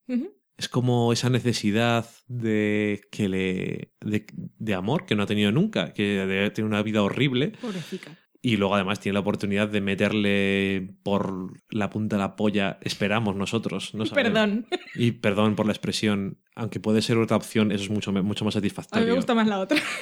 Eh, No, no, me gusta más esa. perdón. Eso. Un artefacto de inseminación de vacas, que es muy satisfactorio. Pero bueno, eso. Y es súper adorable cuando se. O sea, quien está viendo es el último episodio, es el, de los, es el del baile. Sí. Quien está viendo el último episodio y cuando llega Sestra a la casa de Felix, de Brother Sestra, y está hablando con Kira y dice: Te como, como tu mano. Te como dedo, como dedo y no sé qué. Y es, es tan adorable. Sí. Y Es- Kira sabe cosas y sabe que Es un precioso. alma buena. Y eso, la niña que siempre ha sido un personaje de eso de que es yo no soy una niña, dejadme vivir. Es tan mona. No soy- Puede ser tan repelente, pero No es soy mona. Es, es muy mona. La actriz, es, la pobre niña, es que es súper bonita, súper guapa. La pobre va a crecer. Sí. Les va a joder un poco, pero bueno. El clásico de la tele, Como en Juego de Tronos. Que efectivamente. se supone que son más jóvenes todos y van pasando los años. ¿Y qué es lo que hay? Aria ya está muy grande, ¿eh? Ay, claro, luego salen eh, off camera y por ahí dices, pues si son unas mujercitas. En fin. Eh, bien, la parte de Allison ha estado muy bien, tiene su- musical, su eh, meltdown, se va a rehabilitación. Y entonces tienes a Donnie, que ha sido un personaje que no valía por una mierda y, y tiene un- una resurrección que es, es, es extraordinario. A mí me encanta cuando le mata al otro en ese homenaje a Pulp Fiction sin querer y se acaban uniendo los dos. Tienen ese momento en el que les acaba uniendo el asesinato y acaban de enterrar el cuerpo en el garaje y dicen nunca me has puesto tanto. y no sé, eh, es mucho más interesante la relación cuando se están queriendo de verdad que cuando están como "Uy, estoy sospechando de ti todo el Sí. rato. Que tenía gracia el año pasado como cuando le ataba y todas esas cosas, que eso era muy divertido. Y le echaba cera. Em, bueno, yo qué sé. Muy bien, ese personaje tiene más chicha y queda más. Aparte que todo eso. Lo que pasa que muchos de los personajes siempre quedan bien. Cuando interaccionas con Alison está bien. Todos Cuando interaccionas con Helena también. Eh, Cosima es un personaje que mola mucho, pero que la relación que tenía con Delfín siempre me ponía un poco nervioso. Porque estaba bien que era como que se querían y se gustaban y se atraían, pero al mismo tiempo eran conscientes desde, el, desde casi el principio que se estaban usando y tenía un cierto interés, pero no siempre me la ha mantenido. Me gusta cuando están ahí fumadas que dice, como hagas algo te va a matar. Me descojono. Y luego tiene la clase de ciencia Kira, Qué bonito. con el montaje de montando aquello del extintor y el lápiz que le acaba a Rachel en la cara. Rachel, que antes parecía un poco más unidimensional, ahora tiene un poquito más de así, aunque sigue siendo mala y eso me gusta porque cuando se muere el doctor, que es su padre, el padre de todas, llámalo X, se ve ahí reducido un poco a estado de niño. Sí, su mejor momento es, siempre lo hemos visto como esa mujer fría y bueno, y siempre lo ha sido. El momento es en el que, un poco a los Louis, nos muestran lo que ella está sintiendo realmente. ¿Es lo que está sintiendo o es algo que pasa después? No, yo creo que es lo que está sintiendo. Ok. Porque no, no la veo, bueno, no sé, esto ya es muy personal, pero yo lo asumí así, como lo que estaba pasando por su cabeza. Bueno, cuando le dicen que de diseño no pueden tener hijos. Que por eso es una de esas cosas súper feministas de, de Orphan Black, hablar de la capacidad reproductiva de las mujeres. Entonces eso, mm, ha tenido cosas buenas y cosas... Mm, viendo, ver la serie siempre ha estado bien, como dices tú, porque tienes la suerte de que te gustan los personajes y esas cosas, los protagonistas, y eso siempre ayuda. Pero las alianzas... Eh... también, que si sí, que si no, que lo que sabe y lo que no, que aún seguimos sin saber todo lo que sabe. Ni... Y sigue mintiendo. Eh, lo que sabe y lo que no. Eh, el, bueno, eh, Michelle Forbes aparece este año como... Es tan estupenda esa mujer. A mí, me encanta. Aunque se vea en True Blood. Es una temporada que yo, yo, eh, yo lo voy a La mujer temblorosa. Me, me, divertí mucho más en la segunda temporada, segunda temporada de True Blood que en la primera. Porque la, la segunda temporada no, no, fingía ser nada. Era, esto es lo que hay. Soy Alan Ball. Y tenía, para mí, lo mejor que he visto de la serie. Aunque fuera lo que es. Pero bueno, también tenía unas cosas muy interesantes, creo, ese año de Eric con su creador y eso, que eso está bastante bien. Pero bueno, bueno, whatever. No recordar. Pero sale ella, que es una que también era la mujer de Paul en In Treatment, ¿verdad? Oye. Y es una actriz, aparte de que es estupenda, que tiene, es así, con esa, esa madurez tan... Y tanta clase. Tan, tanta clase y, no sé, tiene una presencia muy... Entonces, que la añadan a la serie me parece estupendo. Entonces no tengo ningún problema. Incluso ni siquiera tengo un problema con lo que te cuenta el personaje al final y tal pero soy de otra empresa, de unas cuantas más empresas y mm. tal. Buah, lo que se viene. Y es como, esto es mucho más complicado. ¿Aún? Pero. Pero sí, solo, con, solo con la presencia de la niña era suficiente. Que ya lo habíamos visto en los vídeos, que cuando la vimos supimos, socorro. Sí. Han eh, seguido haciendo. Que no tienen que decirlo. Eso está muy bien, que no es como, eh, un momento, soy yo de pequeña. Ya he puesto bien los vídeos. Eso está bien. Pero entonces, eso, que todo lo macro es como es como que te da un poco de pereza casi. Pero como están involucrados personajes y personas que te interesan, pues está, está mejor. Y luego está lo del proyecto Castor. Eh, dijeron los creadores, que esto lo he escuchado y entonces os lo cuento, que el chico este que hace de eh, Prolician, que es el que va a hacer de clones, em, le iban a matar en el episodio 6. Ok. Pero entonces, es lo que habían pensado en principio. Pero entonces le vieron y dicen, es tan bueno y tan extraño y tan... Extraño tiene una cualidad súper extraña que tenía algo que decían ellos, esto no puedo matarlo, hombre, hay que quedársele para algo. Y entonces, bueno, no digo que no tuvieran pensado todo esto después, ¿no? Y luego eh, me interesa que tienes la lectura así un poco de... que es una lectura interesante de hablar, tienes eh, cómo haces eh, clones femeninos y tienes eh, en mente lo más importante es su capacidad reproductiva o su ausencia de ella. Femenino, feminismo. Y entonces se habla de eso, de ser madre o no poder serlo, o no quererlo, o, o quererlo y no poderlo. O quererlo y no poderlo, o bueno, todas esas cosas, ¿no? Y, y, luego entre el personaje de Tony, que yo sigo pensando que entiendo lo que tú dices, Entiendo lo que tú dices, pero me sigue pareciendo desaprovechado, interesante pero desaprovechado. Es un poco raro, pero creo que es interesante. En cualquier caso, tienes lo del proyecto este de los hombres y entonces tienes las mujeres, lo importante, eh, hablar o no hablar del tema y entonces el hombre, el concepto masculino asociado a utilizarlo como un arma y como la violencia y como algo malo. Sí. Y es eso de como esos los arquetipos en los que intentas meter a los dos sexos y cómo a lo mejor Y de ahí pues tienes a el que se convierte en un prolician y después lo único que quiere es cuidar a su, a su hijo, entre comillas, y casarse.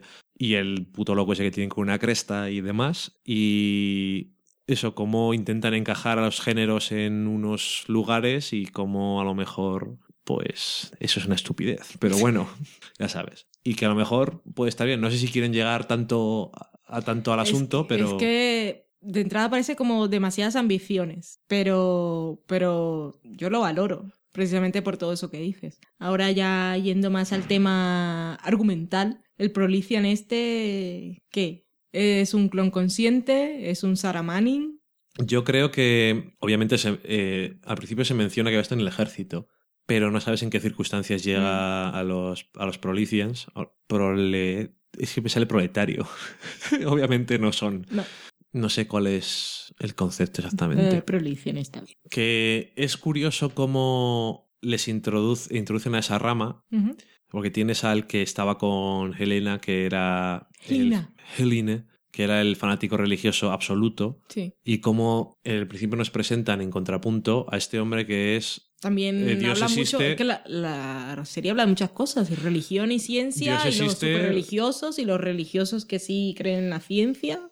Dios existe, pero Dios sin ciencia no tiene sentido, igual Mm. que la ciencia sin Dios. Esa es su postura y es una postura que se puede que se puede debatir. Eso es interesante Sí. también, como tú dices. A lo mejor no parece raro decirlo porque ha tenido bastante tiempo en pantalla, pero a lo mejor no lo han aprovechado el concepto de todo. No, lo han dejado ahí. Sobre todo si se han muerto todos en el Sí. fuego.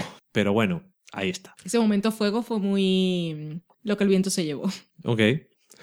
Vale. Es que ahora que estamos hablando de los Prolicians, Y Elina, la, la cosa que les deja allí es son sí son los embriones. eso. que les estaban Que yo no soy científica, no me salía. Los embriones que le estaban implantándoles que el padre era el súper buena persona este. Oh, sí. Él, y ya que estábamos. No sé si hay alguien que está oyéndolo todo seguido, pero vamos, estamos haciendo. Ya que estamos hablando de mujeres machistas o llámalo X, la madre de la chica, Socorro. la esposa de ese, es, la, es peor casi que ¿Sí? el padre. Es que le cosen la boca.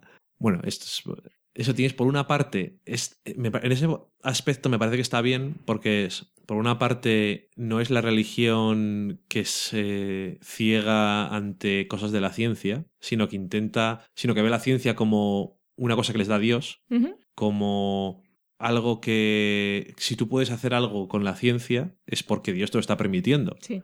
Al fin y al cabo, mm, Son si- peores, ¿eh? Si no, si- bueno, Ni eso es siquiera de- lo hacen por dinero. Cuidado, es debatible, porque el otro era un personaje inter- interesante. Pero bueno. Y, y luego, claro, tienes la otra parte de que son súper radicales. Tienen a los hijos que tal, y está Helen ahí diciendo.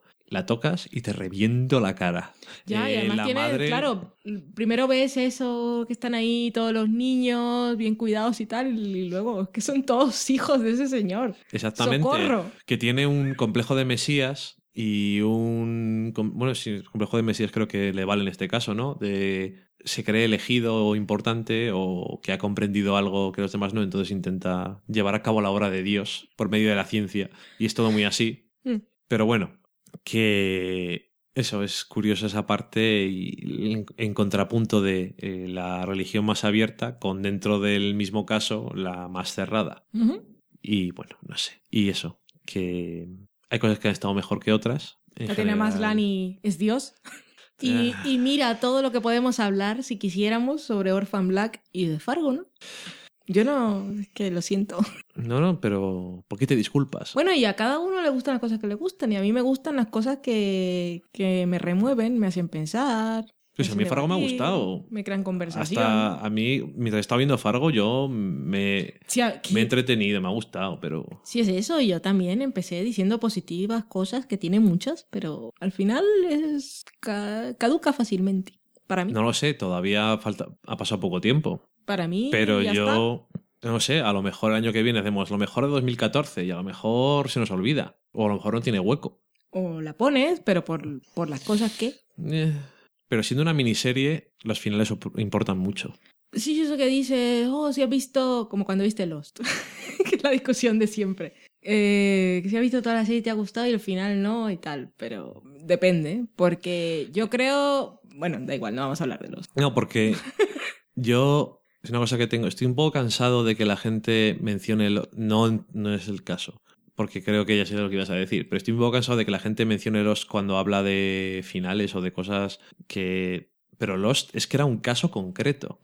Y es un caso muy concreto que no, sé, que no tiene que ver con otras series. Es un caso de una serie que se les fue de las manos. Es como si True Detective hubiese durado seis temporadas y, hubiese acabado, como acabó. Yo creo que habría sido lo mismo. Claro, porque True Detective, y ya lo dijimos cuando hablamos de ella, también eh, Nick Picholato igual no calculó lo que la gente iba a ver. Y eso es un problema. Pero es que en Lost, cuando dura seis años, no es lo que la gente va a ver, es lo que la gente le estás enseñando continuamente y en lo que estás incidiendo. Luego hay mucha gente que también Los Soprano la condena por su final. Porque esperan una resolución y un fundido a negro no les vale. Ah, pero es que eso no es lo mismo. no. Pero bueno, estamos hablando de los finales, que pero en este caso. Eso es un spoiler, ¿verdad? No, es un fundido a negro. Ya lo sé que no. Hoy en día es todo un spoiler. Es que eso fue. Ah, en fin, bueno. Fue bonito. Dejámoslo. Pues eso, que nos ha gustado Orphan Black con sus idas y venidas, que la vemos un poco liada con sus conspiraciones, pero yo por lo menos voy a ver la tercera temporada. Si la renueva BBC América, que aún no lo ha hecho. Va a ver. Espero, confío, debería, es lo normal. Va a ver. vale.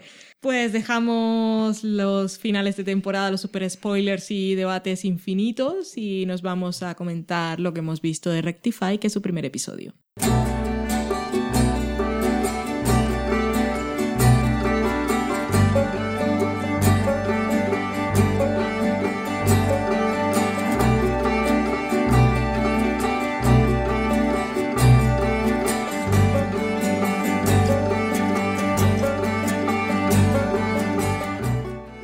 Rectify vuelve por una segunda temporada, una de las sorpresas del año pasado, creo. Sí, para eh, algunos. Vino, bueno, a quien le gustó, me refiero. Vino así como, mira, he hecho una serie. Soy, Channel, he hecho una serie. Hostia, que es buena. A los que nos gustó. Es una serie que. Es una de las series que más claramente el año pasado dije, esto puedo entender que no le gusta a alguien. Pero al mismo tiempo es una de las series que más me gustaron el año pasado fueron seis o siete episodios, ya no me acuerdo. ¿Seis? No, siete. Bueno, fueron siete días en la vida. Es que no, me acuerdo seguro si eran seis o siete, pero fue una semana y fueron seis o siete episodios. Yo creo que fueron seis y una semana. Prácticamente a un día por episodio. y una serie muy... Bueno, la serie, por si acaso alguien lo está escuchando y no sabe de lo que es, no va a haber spoilers. Es una serie que está protagonizada por Daniel Holden, que ha estado personaje. en el personaje que, bueno, interpretado por Aden Young, que era un poco desconocido, la verdad, y es un hombre que ha estado en el iba a decir Callejón de la Muerte. Eso podría ser cualquiera. En el Corredor de la Muerte durante un montón de tiempo, desde que tenía 18 años, porque había sido acusado de matar a. Violar y, matar. a una chica que era su novia. ¿Y qué ocurre? Pues que por cosas de ADN, estas cosas modernas, como dirían los del... El, Yo. Los de Estados Unidos de lo que se llama la América Profunda. Estas cosas de modernas de mierda, todos sabemos lo que hizo de verdad. Y por unas basuras le sacan, maldito asesino. Y bueno, ¿qué ocurre? Pues básicamente es una serie sobre cómo afecta a la familia y a él en relación al mundo, al pueblo en el que viven. Comunidad pequeña. Esa comunidad pequeña, eh, la salida de la cárcel y cómo él intenta reaclimatarse a la vida. Porque básicamente lo que estaba haciendo en el corredor de la muerte no era vivir, era una cosa diferente. Era pasar los días y esperar el momento de la muerte. Y eso es una serie muy contemplativa que mucha gente decía cosas un poco, para mi gusto, un poco retard. Como... Aquí juzgando y haciendo amigos. No son nuestros amigos, de verdad. ¿por, qué, ¿Por qué hace esas cosas? No entiendo. ¿Por qué no sale a vengarse? ¿Por qué no...? A ver, es una serie que intenta aproximarse desde un punto de vista realista. Y existencialista. Realista eh, sentimentalmente y emocionalmente al personaje. Y yo personalmente no he estado 20 años en el correo de la muerte o 15 años y no tengo ni idea de lo que es eso. ¿Mm? Tengo esa suerte. No tampoco presumo. Pero puedo, tampoco presumo, quiero decir, saber qué es lo que es, ni intento aventurarme, pero lo puedo aceptar como una de las reacciones posibles. Eh, sobre todo cuando la persona es una persona normal, entre comillas, o no, antes de entrar en el corredor de la muerte, no es, eh, mira, es un pandillero que va matando a gente y le meten a la cárcel y luego sale, pues va a vengarse de la gente. Pues porque es lo que es. Los chivatos. Hay gente que una experiencia como esta la puede dejar hecha un Cristo, como es el caso. Y sí, es muy existencialista. También, y esto no sé si, no sé dónde, si lo he leído o lo he escuchado, habla de una forma muy interesante, inteligente y respetuosa sobre la fe. Sí, es cierto. En general, no diré la religión, pero podríamos decir la religión, pero más diremos la fe. Ok. Y esto fue, sí, que dijeron, eso lo oí en Firewall and Iceberg, que dijeron... Que igual suena más Seppingwall. Seppingwall y Heimberg, que son de hitfix.com, que decían decía Daniel Feinberg concretamente, que había mucha gente de fe o organizaciones religiosas que se quejaban de que no estaban representadas las cosas religiosas y que siempre estaba todo mal presentado, como si alguien que era creyente era el malo. Ok. Y pues, ¿por qué no veis esta serie? Y decir lo contrario, porque este es uno de los casos buenos.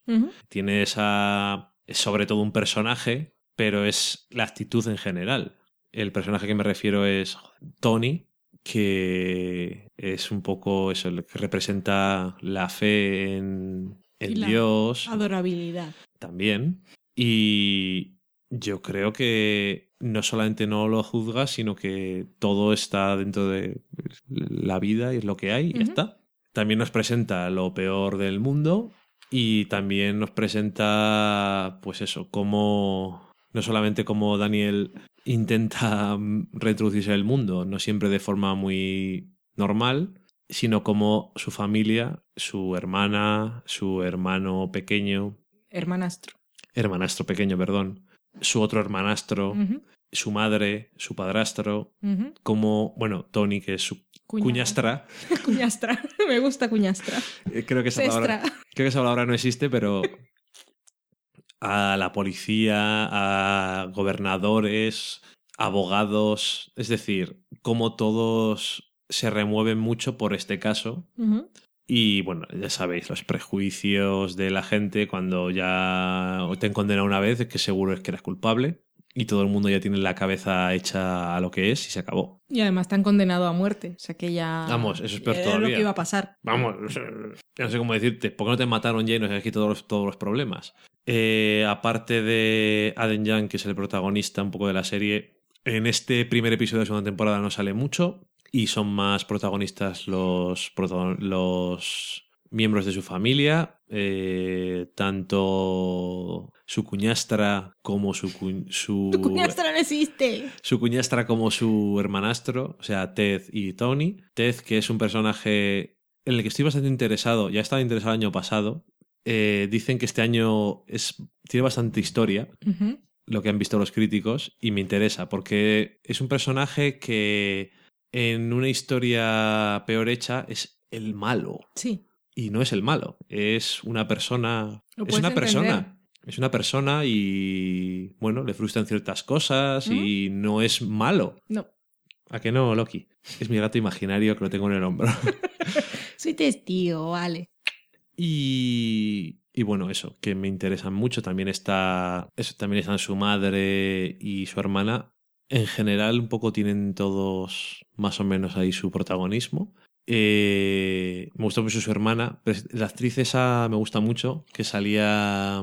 Mad Men. Salía en Mad Men eh, de profesora y ya, para no decir más cosas, era una profesora. Y yo creo que en algún otro la hemos visto, pero no me acuerdo. Yo la recuerdo de Mad Men. Eh, Abigail Spencer, yo también. Pero eso, no sé qué.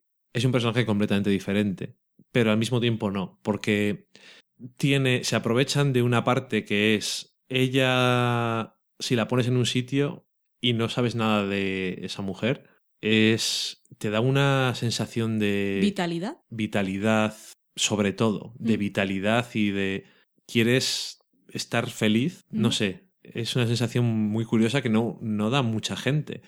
Y eso es, tiene una presencia que es muy luminosa y luego tiene los mm, matices que tienen sus personajes. Y en el caso, no tanto en el caso de Mad Men, que yo creo que usaban más ese, ese brillo, y en el caso de eh, Rectify tiene otras cosas. Porque también, y es una cosa que hace muy bien Rectify, que me doy cuenta ahora que estaba hablando esto, así hablo más en general ya que no estamos haciendo spoilers, no juzga a personajes. No sino que los personajes hacen cosas y hacen cosas buenas y cosas malas. Creo que todos los personajes hacen cosas buenas o cosas malas, o no hacen cosas buenas o no hacen cosas malas, o tienen una actitud, pero no se les juzga, sino simplemente es que son como son y tienen esas actitudes. Pues eh, Amanda por, eh, tiene, por ejemplo, a veces esa mm, tendencia a llevarlo todo al límite y a que todo es lo peor del mundo y a quejarse de todo. Y sabes de dónde está viniendo y que tiene razón, pero también su madre, por ejemplo, que a lo mejor a veces siente lo mismo, no siempre le gusta que ella lo esté diciendo en alto. Le gusta más ser más introspectiva. Ella es demasiado extrovertida con ciertos sentimientos, no sé, tienen, eso, hay un choque de personajes el nivel emocional y de cómo afrontan la vida que no se ve en ninguna serie. Yo creo, ¿eh? me parece, además eso, es única. Sí. No, a nivel de serie, no sé si se ha hecho alguna vez algo así. Yo creo, yo no haya visto, yo no he visto todas las series del mundo, pero yo nunca he visto una serie así, sobre todo en el mercado americano. Y así en general es eso, que tantas horas dedicadas a un mundo como este y con este tono y con este ritmo y con esta forma de ver las cosas, no hay nada igual. Pero si ves los dos primeros episodios de la primera temporada y dices, eh, no, no la sigas viendo. No es para ti. Y lo que sí consigue esta serie, es como, por ejemplo, cuando te venden Broadchurch, te dicen es cómo afecta el asesinato de un niño a toda una comunidad y tal, no. En Rectify sí. ¿Cómo? que no? No, en Rectify sí, porque en realidad es. tenemos el drama de Daniel que es que era una persona que es que realmente se ha hecho adulto en el corredor de la muerte, esperando el momento en que lo mataran así eléctrica. Sí, que, por decirlo solo, que no sabemos si es culpable o no, pero no es importante. No es importante. Aunque haya investigaciones y demás. Pero en este caso realmente sí vemos cómo como el hecho de que esa prueba de ADN a él lo libere, que él no lo esperaba y seguramente ni lo quería, pues que no estaba preparado para ello, pues ha estado toda su vida preparándose para el momento final y no esperaba ese momento, en realidad a toda la comunidad realmente le ha afectado ese hecho, porque su familia ha vivido todo, eh, todos esos años con el estigma de, de ese hijo, hermano que era culpable y que habían estado luchando por defenderlo pero en realidad seguramente nunca esperaban que lo liberaran. Entonces, tenerlo fuera, ¿ahora qué hacemos? Eh, sí, o sea, era como, no es como que quisieran que se muriera en la cárcel, pero nunca nunca no estaban preparados tampoco ellos. Ni él para salir, ni ellos para que saliera. Ni los policías, ni la familia de la víctima, que no sabemos si él es culpable o no, pero seguramente sabemos más de lo que es, que es una de las partes. ¿Qué, qué es eso lo que dices? Que no sabemos hasta qué punto él es culpable o sabe quién es y no importa, porque el viaje es otro. Pero, pero es eso, el hecho de que en este caso lo hayan liberado en realmente afecta a toda la comunidad, porque nadie estaba preparado para eso. Y las reacciones, pues bueno, son diferentes. Las víctimas, los que los consideran culpables, los que saben o creen que es inocente. Y bueno, todas las... Toda, la cosa en esta serie es que todas las reacciones podemos juzgar o no desde nuestra comodidad del sofá, pero todas, si lo intentas analizar así que flotas por el espacio, las puedes entender. Sí, ya te digo que me gusta eso, que la serie no, no juzga a la gente, porque Daniel también en la primera temporada hace cosas que no están bien hechas. Mm. Todos los personajes, casi todos, o todos los personajes, hacen, hacen cosas buenas y cosas malas. O hacen cosas malas viniendo de lugares buenos, o cosas buenas viniendo de lugares malos, creo que no tanto, pero bueno, ¿sabes? Eh, es muy humano. Sí.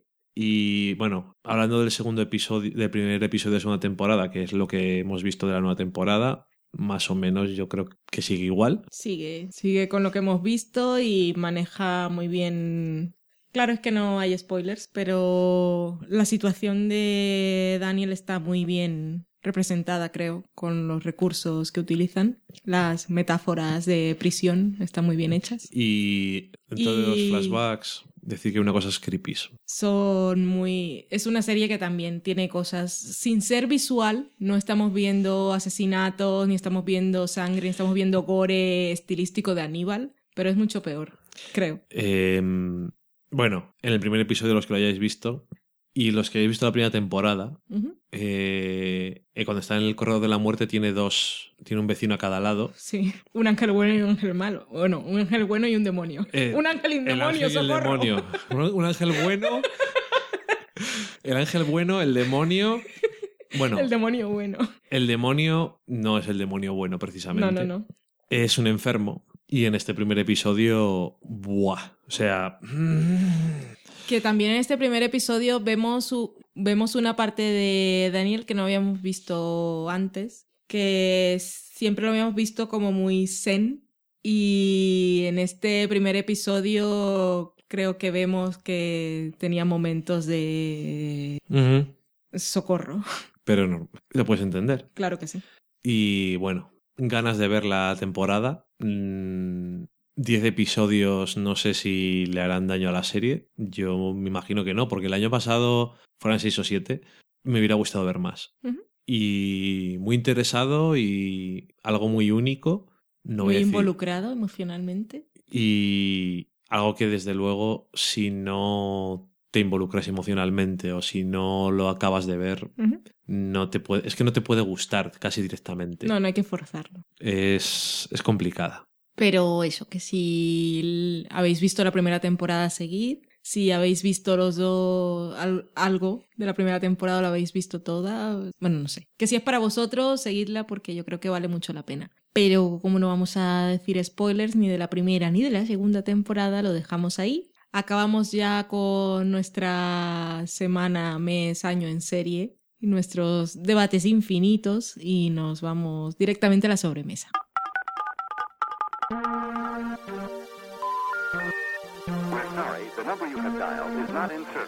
Time.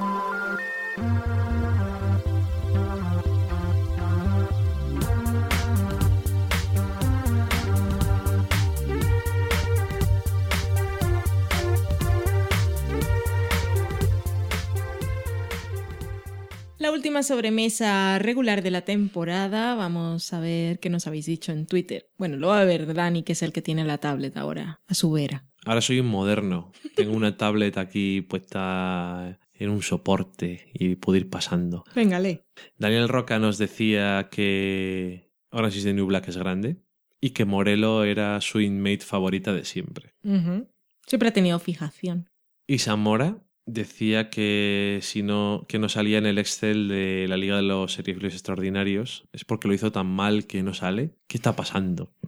Se nos había escapado. Ajá. Pero ya lo hemos republicado y lo ha visto. Y creo que ha participado otra vez. Sí, ha, vuelto a, participar y dice le dice a Loki que mire a ver que lo haya hecho bien, que no sabía. Espera que Loki te diga. Está dormido. Es más científico él, no es muy de Sí, hemos visto que es muy científico. Le interesa cómo el agua se mantiene dentro en un vaso de un vaso. de cristal que puedo ver y no se cae. No puedo lamerlo por fuera. ¿Por qué no se está cayendo? No entiendo. Es tan bello. Jesús Herrera decía que viendo la comparación de temperaturas entre Burgos y Madrid en el tiempo de televisión española estaba por pedirnos que le adoptáramos. Eso ha continuado, es un running gag. Y continuará. No te preocupes porque va a haber un día en agosto o en julio, yo voy a poner. ¿por qué hace por la noche 10 grados si es agosto? Porque voy con Rebequita. Y tú vas a decir, estoy en Madrid y hace 35 grados. Eso ocurre. Sí. Y por eso no nos gusta el verano en Madrid. No. También decía que acaba de sonar la sintonía de nuestra sección de la cocina en Masterchef. No lo hemos comprobado. Tenemos que mirarlo porque es muy creepy. Espero que no. Primero, solamente lo digo por una cosa. Televisión española puede ser barata, pero que no puede usar canciones de Jamendo con objetivos económicos. Pero no pone publicidad. pero es un objetivo económico seguro. No sé. Sacarnos el dinero a los contribuyentes. Eso es verdad. La financiación. Daniel Roca, según iba viendo Orange is the New Black, iba comentando cosas. Le gustaba la frase, well, this is Catholic Plus. es muy bueno. Y la brujería. rectificaba con, diciendo que Crazy Eyes era su favorita. Ajá. Es lo que tiene una serie que tiene tantos personajes buenos. Es la Elina de Orange is the New Black. Ok. Eh, Junior Bendecilla decía, ya he hecho la compra de Amazon a través de nuestra página. Podéis hacer, eh, entráis en nuestra página y ahí a la izquierda abajo hay un enlace de Amazon. No tenéis que hacer nada, simplemente le das ahí y a partir de ahí busca tus cosas y las compras. No penséis que ah, tengo que hacer cosas diferentes. No, no, simplemente que en vez de entrar en Amazon poniendo amazon.es, pones del sofá a la cocina.com. Pones del sofá a la cocina.com, le das ahí y a partir de ahí nos ayudas. Que muchas gracias, que los clics fueron hechos. Y muchas gracias. Y así aparte sabemos lo que compráis, que es muy interesante. Sí, y decía, aparte decía ella que nos preparáramos y tenía unas cuantas pendientes. Y que espera no olvidarse como hacías tú. Eh, me ha pasado otra vez. ¿Ves? Paco Navas, cuando vio lo que teníamos en el anterior programa, dijo que vaya menú más apetitoso con Orange de New Black. Carmen Moreno decía que venía necesitando un comentario de Luis C.K. de, de Sofá a la Cocina y que le había gustado mucho, una maravilla. Hashtag fuck yeah. hashtag I love Louis, hashtag Louis for the win. Siempre nos gusta. Hemos hablado un poco de Louis en este programa. Un poco. ¿Mm? Un poco de Louis y un poco de otras cosas. De la vida. También decía que qué pintaza tenía la tarta de Guinness que recomendábamos y que todos a escuchar esa recetaza y hacía un Follow Friday y hashtag no Operación Bikini. Fuera Operación Bikini. Sí, señor.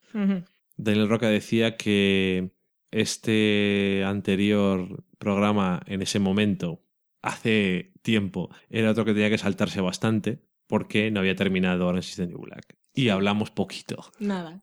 Hora y media. A estas alturas, si estáis escuchando esta sobremesa y habéis terminado Orange is the New Black, podéis escucharlo. Supongo que sí. Si os lo habéis saltado sin daros cuenta y se os ha olvidado. Iba en el 8 en ese momento, o sea que le faltaban pocos. La acabó, ¿eh? Noah decía, lloro de la risa como Valen con el hombre hormiga. Vamos, hombre, por Dios. Eso es un poder, es la estimica. Pobrecito.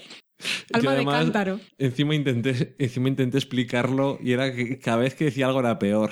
Es que cuando nos pusiste el enlace a la historia... Efectivamente. Luego hablaremos de cuando yo hablo de cosas de superhéroes. Exactamente. Eh, Alejandra González, que es la Karenina, decía que tantas cosas grandes de los de Black como M. Night Samalamalama, el Banjolele, Nun Shall No Past, es decir, un montón de cosas que tiene. Uh Toribio, que es Paiman 815, decía que se había pasado que le había pasado con nuestra sección de Orange de New Black, lo mismo que con la serie, que no podía parar de escucharla. Qué bonito y que el sábado la tercera temporada, si no os importaba. Ah, a mí no, ni a Netflix ni a Genji Kogan les viene bien, parece ser. Y por aclarar el tema de lo de Zombie, que comentaba yo en el, último episodio. Yo me claro, las manos y dije que no sabía nada. Yo lo comenté por una cosa que había visto en Twitter y ya nos dicen varias personas cosas. Él decía que en Zombie estaban todos desde el sábado y que el domingo la web dio un error, pero que la app no. Se ve que eran errores puntuales de gente, por lo que dicen en varios comentarios. Ramiro Hernández, que es Ramiro H. Blanco, decía que esperaba haberlo hecho bien en el Meme Affront 2014. Podéis participar en el Meme Affront 2014. Una cosa buenísima que tenemos ahí con premios y demás, solo tenéis que entrar en nuestra página y la vais a ver enseguida, es apostar a que van a renovar y que no van a cancelar. De las networks. De las networks. Que son ABC, Fox, NBC, CBS. CW. ¿Y ya está? Sí. Ah. Y solamente se pueden apostar ocho series. Bueno, tiene muchas reglas. Ya hablaremos con los que han tenido algunos problemas, como apostar a 15 series o así. Ok. Junior decía, decía que también había participado allá. Daniel Roca decía que el verdadero fallo del, de Zombie con Oasis de New Black es que solamente estaba disponible si tenías Canal Plus por cable. Que no es Netflix, vamos. Y que también decía que era su podcast Lugar Feliz, pero que le faltaban el tercer tres capítulos de Orange is the New Black para disfrutar todo del último. Pero al final. Iba, iba ahí poco a poco, poco a poco. Eh, Javier, decía que he visto Faking It en una tarde y solo voy por la cuarta de Mad Men. Tengo miedo de que Valen me bloquee. Yo no bloqueo a nadie. Me bloqueé escuchar del sofá a la cocina. No, yo eso no lo hago. Os miro de reojete, pero no pasa nada. Os de reojete. Eh, teníamos allá a Paimon 815 y Daniel Roca que siguen hablando del tema de Zombie, cada uno lo suyo, y Daniel Roca seguía viendo la serie y iba comentando las cosas. Ah, ok. Your Ass Hunts Me. Ahora sí de New Black está en el episodio 10. Y también decir que las dos nuevas, Vi y Soso, que no le molaban demasiado. Fabián Mansur decía, hacer compras solo en domingo no me gusta mucho. ¿Desde cuándo se pueden hacer compras los domingos? Si hacer compras solo por un montón. ¿Dónde vivís? No, los domingos digo. Claro, lo que da pereza es salir de casa y que solo tengas el domingo para ir a hacer la compra. Porque hacer la compra sí, solo. Sí, pero en Burgos no puedes hacer la compra el domingo. No, son muchas cosas de las que estamos hablando ahora. Yo estoy un poco perjudicada por el alcohol podcastero. Bueno, decía él que era más placentero porque nos escuchaba a nosotros y que, por cierto, iba dos episodios atrasado. Sin problema, poco a poco. Seguía Daniel Roca con el 12 de Orange is the New Black y le decíamos, ya vas a terminar. Y decía, no creo que tenga tiempo, soy un hombre de familia. Filipos, que no te preocupes, vamos a hablar de lo que nos mandaste, pero estamos un poco locos últimamente. Pero lo hemos leído. Decía que nota mental, hacer urgentemente la tarta de chocolate y cerveza Guinness del sofá a la cocina. Eso tiene que saber a Gloria. La ha hecho. Puso la foto y estaba espectacular. Estaba estupenda. También decía que no se podía identificar más contigo y tus un momento cuando te estaba explicando yo cosas de películas de superhéroes. Eso es la gente que nos conoce, parece ser. sí. Eh, es que esto es. Hay un cierto. Hay un hype para la gente que sepa qué, es lo que queda ahí en el, futuro. Pero continuaremos. Eh, Daniel Roque decía: Oh, gran momento del vigilante gordo en Oasis de New Black 13. Es que él es muy musical. Es como cuando el bajo de un grupo le dan un solo y lo clava. Está el hombre con sus cosas musicales.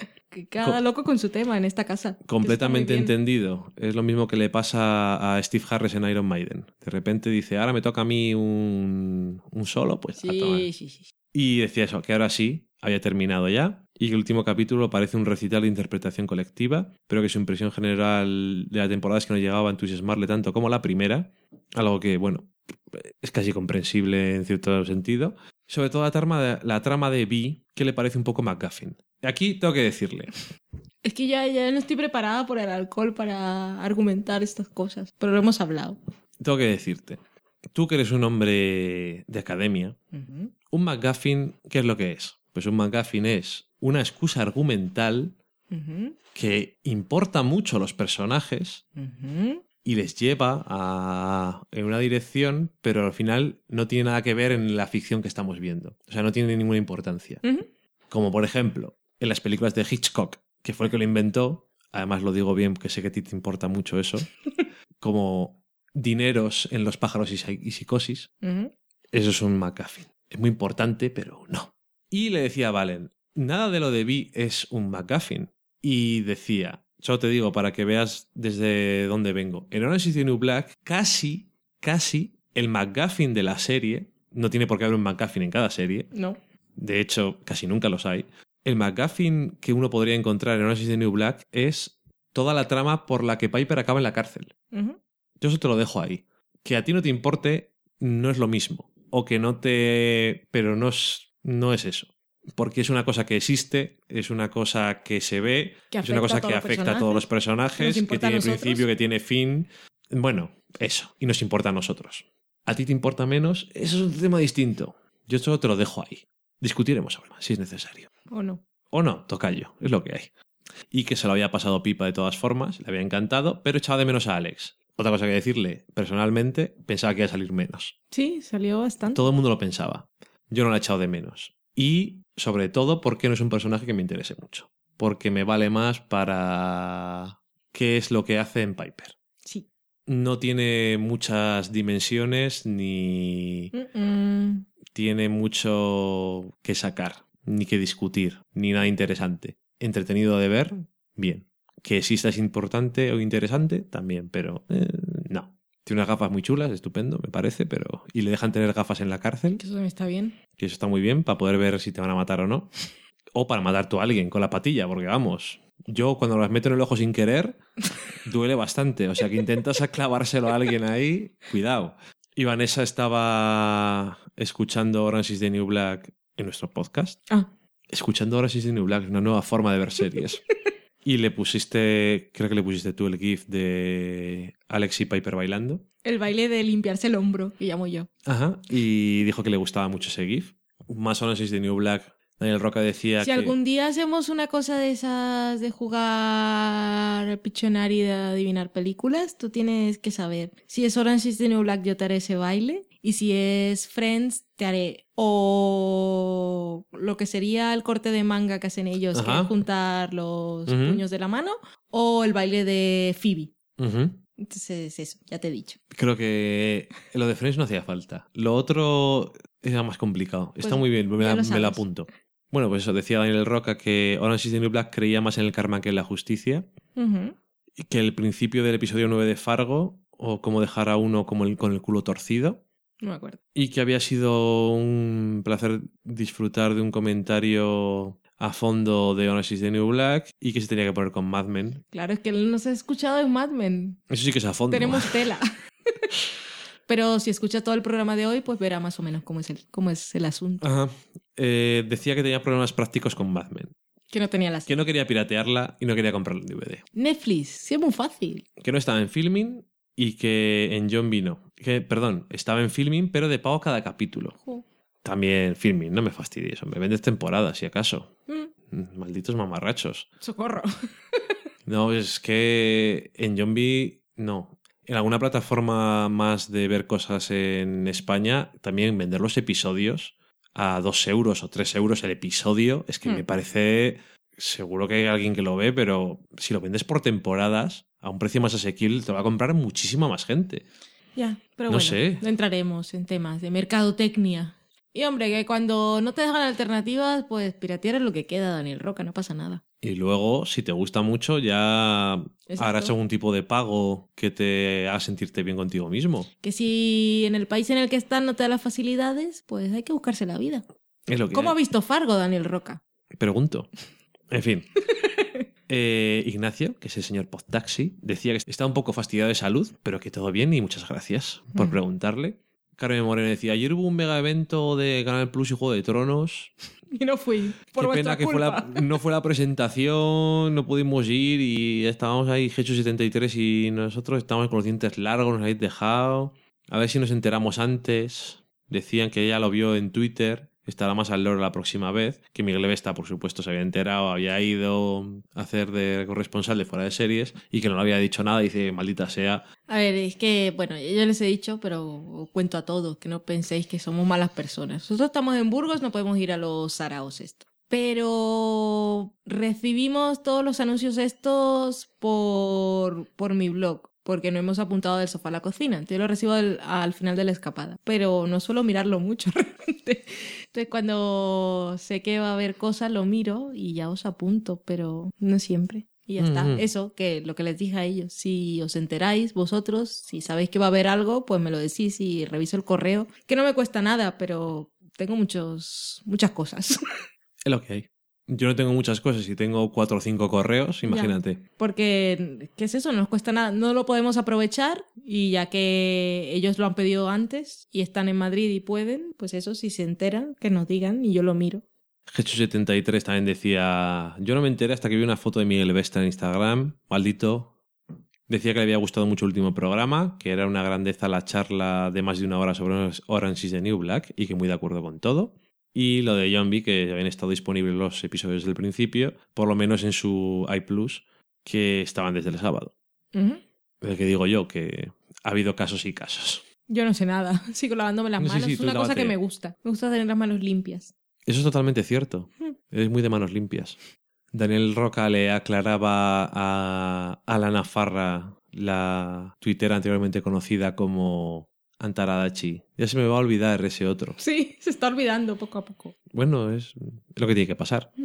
Eh, que lo de fans era un running gag que teníamos. Es que somos como una serie. Es que Antara lo ha preguntado, ha dicho, te he escuchado diciendo fans, no sé por qué mierdas estás diciendo fans. ¿De dónde viene eso? Yo pensaba que hablaba. Porque dices eso si está mal dicho. Pensaba que sabías hablar. Que hemos estudiado en la misma universidad, mujer. Qué equivocada estaba. y luego hay algún comentario, pero yo para los que no lo sepan, no les voy a spoilearlo de luego. Mm, mm. El señor Podtaxi decía que se estaba divirtiendo escuchándome hablar de mis opiniones sobre TVOs de Marvel y demás. O que te interrumpiera. Mari Margolis decía que tenía ganas de escuchar qué decíamos sobre Louis en el próximo episodio. O sea, este. Seguro que no decepcionan. Depende de lo que quisieras escuchar. Alana Farra decía que solo le faltaba ver lo último emitido de Louis, que una temporada brillante y muy emotiva para ella. Y nos llevaba atrasados a nosotros, pero en un día de estos se ponía tres seguidos o así, como ya era costumbre. Esperamos que hayas acabado tu tesis, que sé que estabas ahí con... Dándolo todo, por lo Sí, visto. con plazos y no sé si han pasado, si han pasado o no, si las has hecho o no, supongo que las has hecho brillantemente. Suponemos, asumimos y deseamos. Hmm. Escuchar tres programas seguidos, eso no puede ser bueno. Son muy largos, lo sabemos, somos así. Es que yo- Asins tampoco es una palabra, lo sabemos. Miguel A. Pérez, que es Mapperman, decía: Hola, vengo del futuro y estoy escuchando el episodio 12, minuto ¡Hola! 57. ¡Qué ilusión! Marta, que es condesa de día, decía: Chicos, las hormigas también lanzan ácido fórmico que hace pupa. ¡Científica! A lo mejor el hombre hormiga también tiene superpoder. No, ¡Hacer pupa! ¡Me pero gusta! El hombre hormiga podía controlar hormigas con el casco que tenía. Para que hicieran pupa. Y bueno, decía, bueno, el hombre hormiga es hormiga roja, hormiga negra. y lo de pupa era el concepto. Me gusta. I know. Jonathan Shark seguía tachando cosas de su lista. Uno de los ganadores del meme Afrons 2013 se eh, volvió a apuntar al de este año. Felipe, que es Filipos, decía que comparar bicarbonato aquí, Holanda, o Cyberzoot, lo siento, ¡Socorro! lo siento, pasa a ser un reto, pero mi tarta de chocolate y cerveza Guinness está cerca. Esto era hype. Fabián Mansur decía que revisión dominguera de el 2, 3 y 4 de la séptima, séptima de Mad Men es como decíamos nosotros en el episodio 325, más visionados, más se disfruta. Es verdad. Llega un momento en que yo solo quiero revisionar series y no ver series nuevas. Qué duro, ¿eh? Ya. El otro día en el cumpleaños de Josh Whedon vimos The Buddy. Joder, qué, qué llorera. Es que me acordé de Nicolás. Uy, mal. Sí, Chocorro. sí. Fue más mí intenso porque antes lloraba. Me parece triste de por sí. Sí, pero estaba así. El de repente y esas cosas. Ay, está tan bien rodado ese episodio. Recuerdo que cuando vimos algo de The Good Wife dije que quería verlo en comparación con The Buddy, pero es superior el episodio de Buffy. Infinitamente. Cuando viéramos... Cuando Mm. vi cierta, cierto suceso Ah, en The. Good Wife, quería compararlo con y lo supera emocionalmente. Filipos nos iba haciendo sus avances con la tarta, echa la tarta y enfriando, como sepa también cómo huele, ya tengo postre favorito, luego hago el topping y os cuento. Y luego decía, chicos, gracias por darme a descubrir semejante maravilla de postre en Casa Triunfo, el sabor es único y muy intenso. Además vi sus comentarios en Facebook, bueno, no los suyos, los de la gente, sus amigos que no conozco. Creepy. y a la gente le parecía que estaba molona. Es que está muy buena. Mm. Eh, y una tacita de amor, que es Miriam Vero.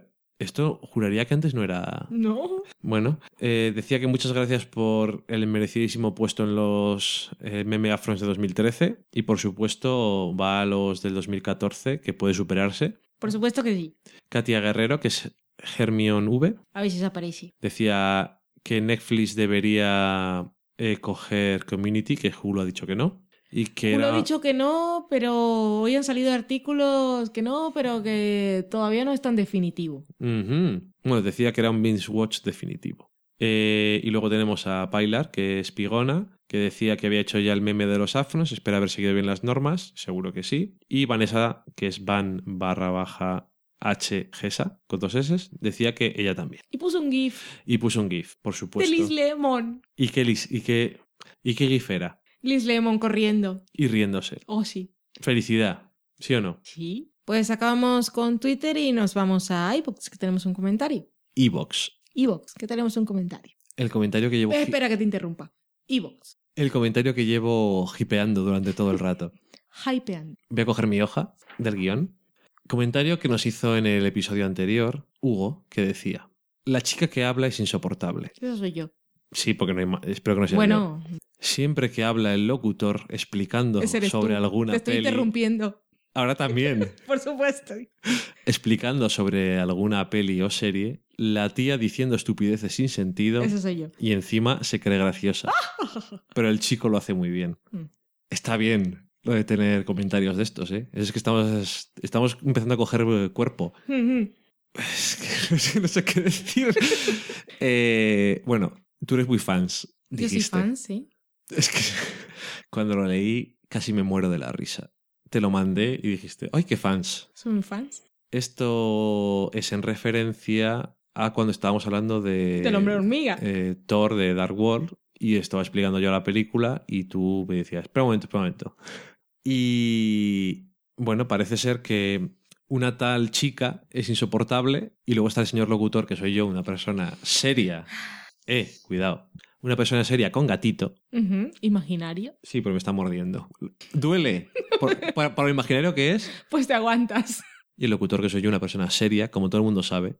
Porque eres hombre, tú eres locutor. Hombre. Yo soy la chica. Eh, y los hombres son serios locutores eh, profesionales. Yo soy, tú eres el mago y yo soy la que hace ¡Tatán! A la que parten por la mitad con la sierra. Y mientras están cerrándola, está, está hablando. y sonriendo. Esto de las mujeres es que no callan. ¿Am I right? Y no dejan hablar a los hombres. Me pasa mucho. Yo supongo. Luego nos frustramos y nos vamos a matar por ahí a gente. Ten cuidado. Yo supongo que Hugo no volverá al podcast. No, porque como escucho otro programa y diga, espero que los demás no sean así. Y aparte, pues le interesan los comentarios sobre las pelis de superhéroes que no hemos hecho en este programa. Puedes ir a. Porque no dijo nada más. El noveno podcast, si estás escuchando esto, donde Albertini intenta hablar siendo un locutor serio y yo lo interrumpo. No soy una chica, pero yo digo tonterías y me creo gracioso. y nunca ha sido chica adolescente. No, yo no he querido darle mucha importancia porque en realidad no la tiene, pero claro, la gente que escucha este programa, pues, no sé, que ha escuchado varios o que nos sigue por Twitter, pues no. Eh, son los problemas esos que siempre decimos, cada vez que hablas en un podcast tienes que hacerlo como si una persona te estuviese escuchando por primera vez. Y lo que hacemos es decir, hola, este es un podcast en el que hablamos sobre series, cine, cocina y tenemos un gatito. Soy Dani, soy Valen y vamos a hablar de nuestras cosas pero más allá, pues es complicado. Yo creo que es inevitable tener, ya que hacemos este podcast siendo nosotros, y lo hacemos de lo que nos da la gana, porque es de lo que vamos viendo, no forzamos mucho la máquina, sobre todo últimamente. Eh, no puedes. Hay cosas que no se pueden hacer. Decimos de qué es el podcast, por si acaso lo has escuchado por accidente, pero no, no, puedes, no, puedes, tener el, el, contexto. A veces nos acordamos de decir no mm, al principio, vamos a comentar tal serie, no hacemos spoilers de las películas, pero a veces se nos olvida. Y más allá de eso, pues es más complicado. Pero no podemos hacer un... Por cierto, yo soy así, yo soy así, a mí me gusta esto, a mí me gusta lo otro. Pero porque, para empezar, no te acuerdas. no de decirlo, sino de hacer ese... Imposible hacer ese resumen. Además, sería un resumen muy amplio. Hay muchas Sería un programa. Hmm podéis escuchar el especial 100 episodios en el que podéis aprender mucho sobre nosotros. Y podéis escuchar ese y a partir de ahí nos podéis escuchar los episodios que queráis. Y los aniversarios también. Porque básicamente como somos bastante coherentes con nuestras tonterías, pues vais a ganar mucho. Pero bueno, los que ya nos conocéis, nos habéis escuchado varios programas, nos seguís por Twitter, pues sabéis que ese comentario en especial, aunque yo no quiero darle más importancia, pues cuando digo que me ha hecho gracia, es que me ha hecho gracia que haya dicho el locutor y la chica. Porque bueno, y si habéis escuchado este programa, pues ya sabéis de qué estoy hablando básicamente. Eh, en este caso tengo que decir que no lo he leído antes, dijo Daniel Roca. Tenéis que llamar al programa el locutor y la chica y así lo voy a llamar. Así, lo llamaremos, sí.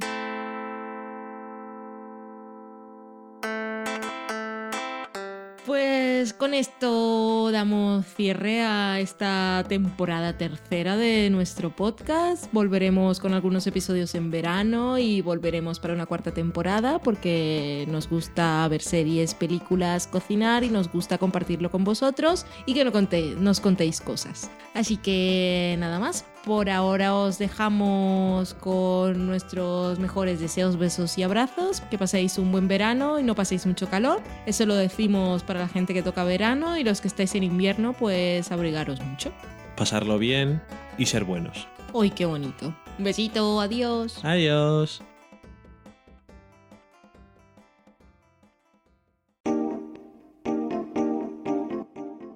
Acabáis de saborear un programa del podcast Del Sofá a la Cocina. Para prepararlo hemos usado los siguientes ingredientes. Un Dani, una Valen, un Nico y una licencia Creative Commons, reconocimiento no comercial, compartir igual. Cuando tenemos los ingredientes los picamos muy finos, los dejamos pochando en una sartén y cuando estén caramelizados los mezclamos con la licencia Creative Commons, que cuidado, no admite uso comercial de la obra original ni derivadas, que se tienen que distribuir con la misma licencia que la original, siempre citando a los creadores. Después de 10 minutos, condimentamos la mezcla con iTunes, iBooks, Twitter y un poco de Facebook. Si no encontráis las adecuadas en el mercado, buscad el nombre del blog. A continuación, introducimos en el horno y, después de 30 minutos, lo servimos aderezado con música distribuida con licencia Creative Commons a través de Jamendo. Al final del post correspondiente vienen especificadas concretamente. Si tenéis alguna duda con respecto a la receta o a cualquier otra cosa, podéis preguntarnos a través del correo electrónico del sofá a la cocina Buen apetito.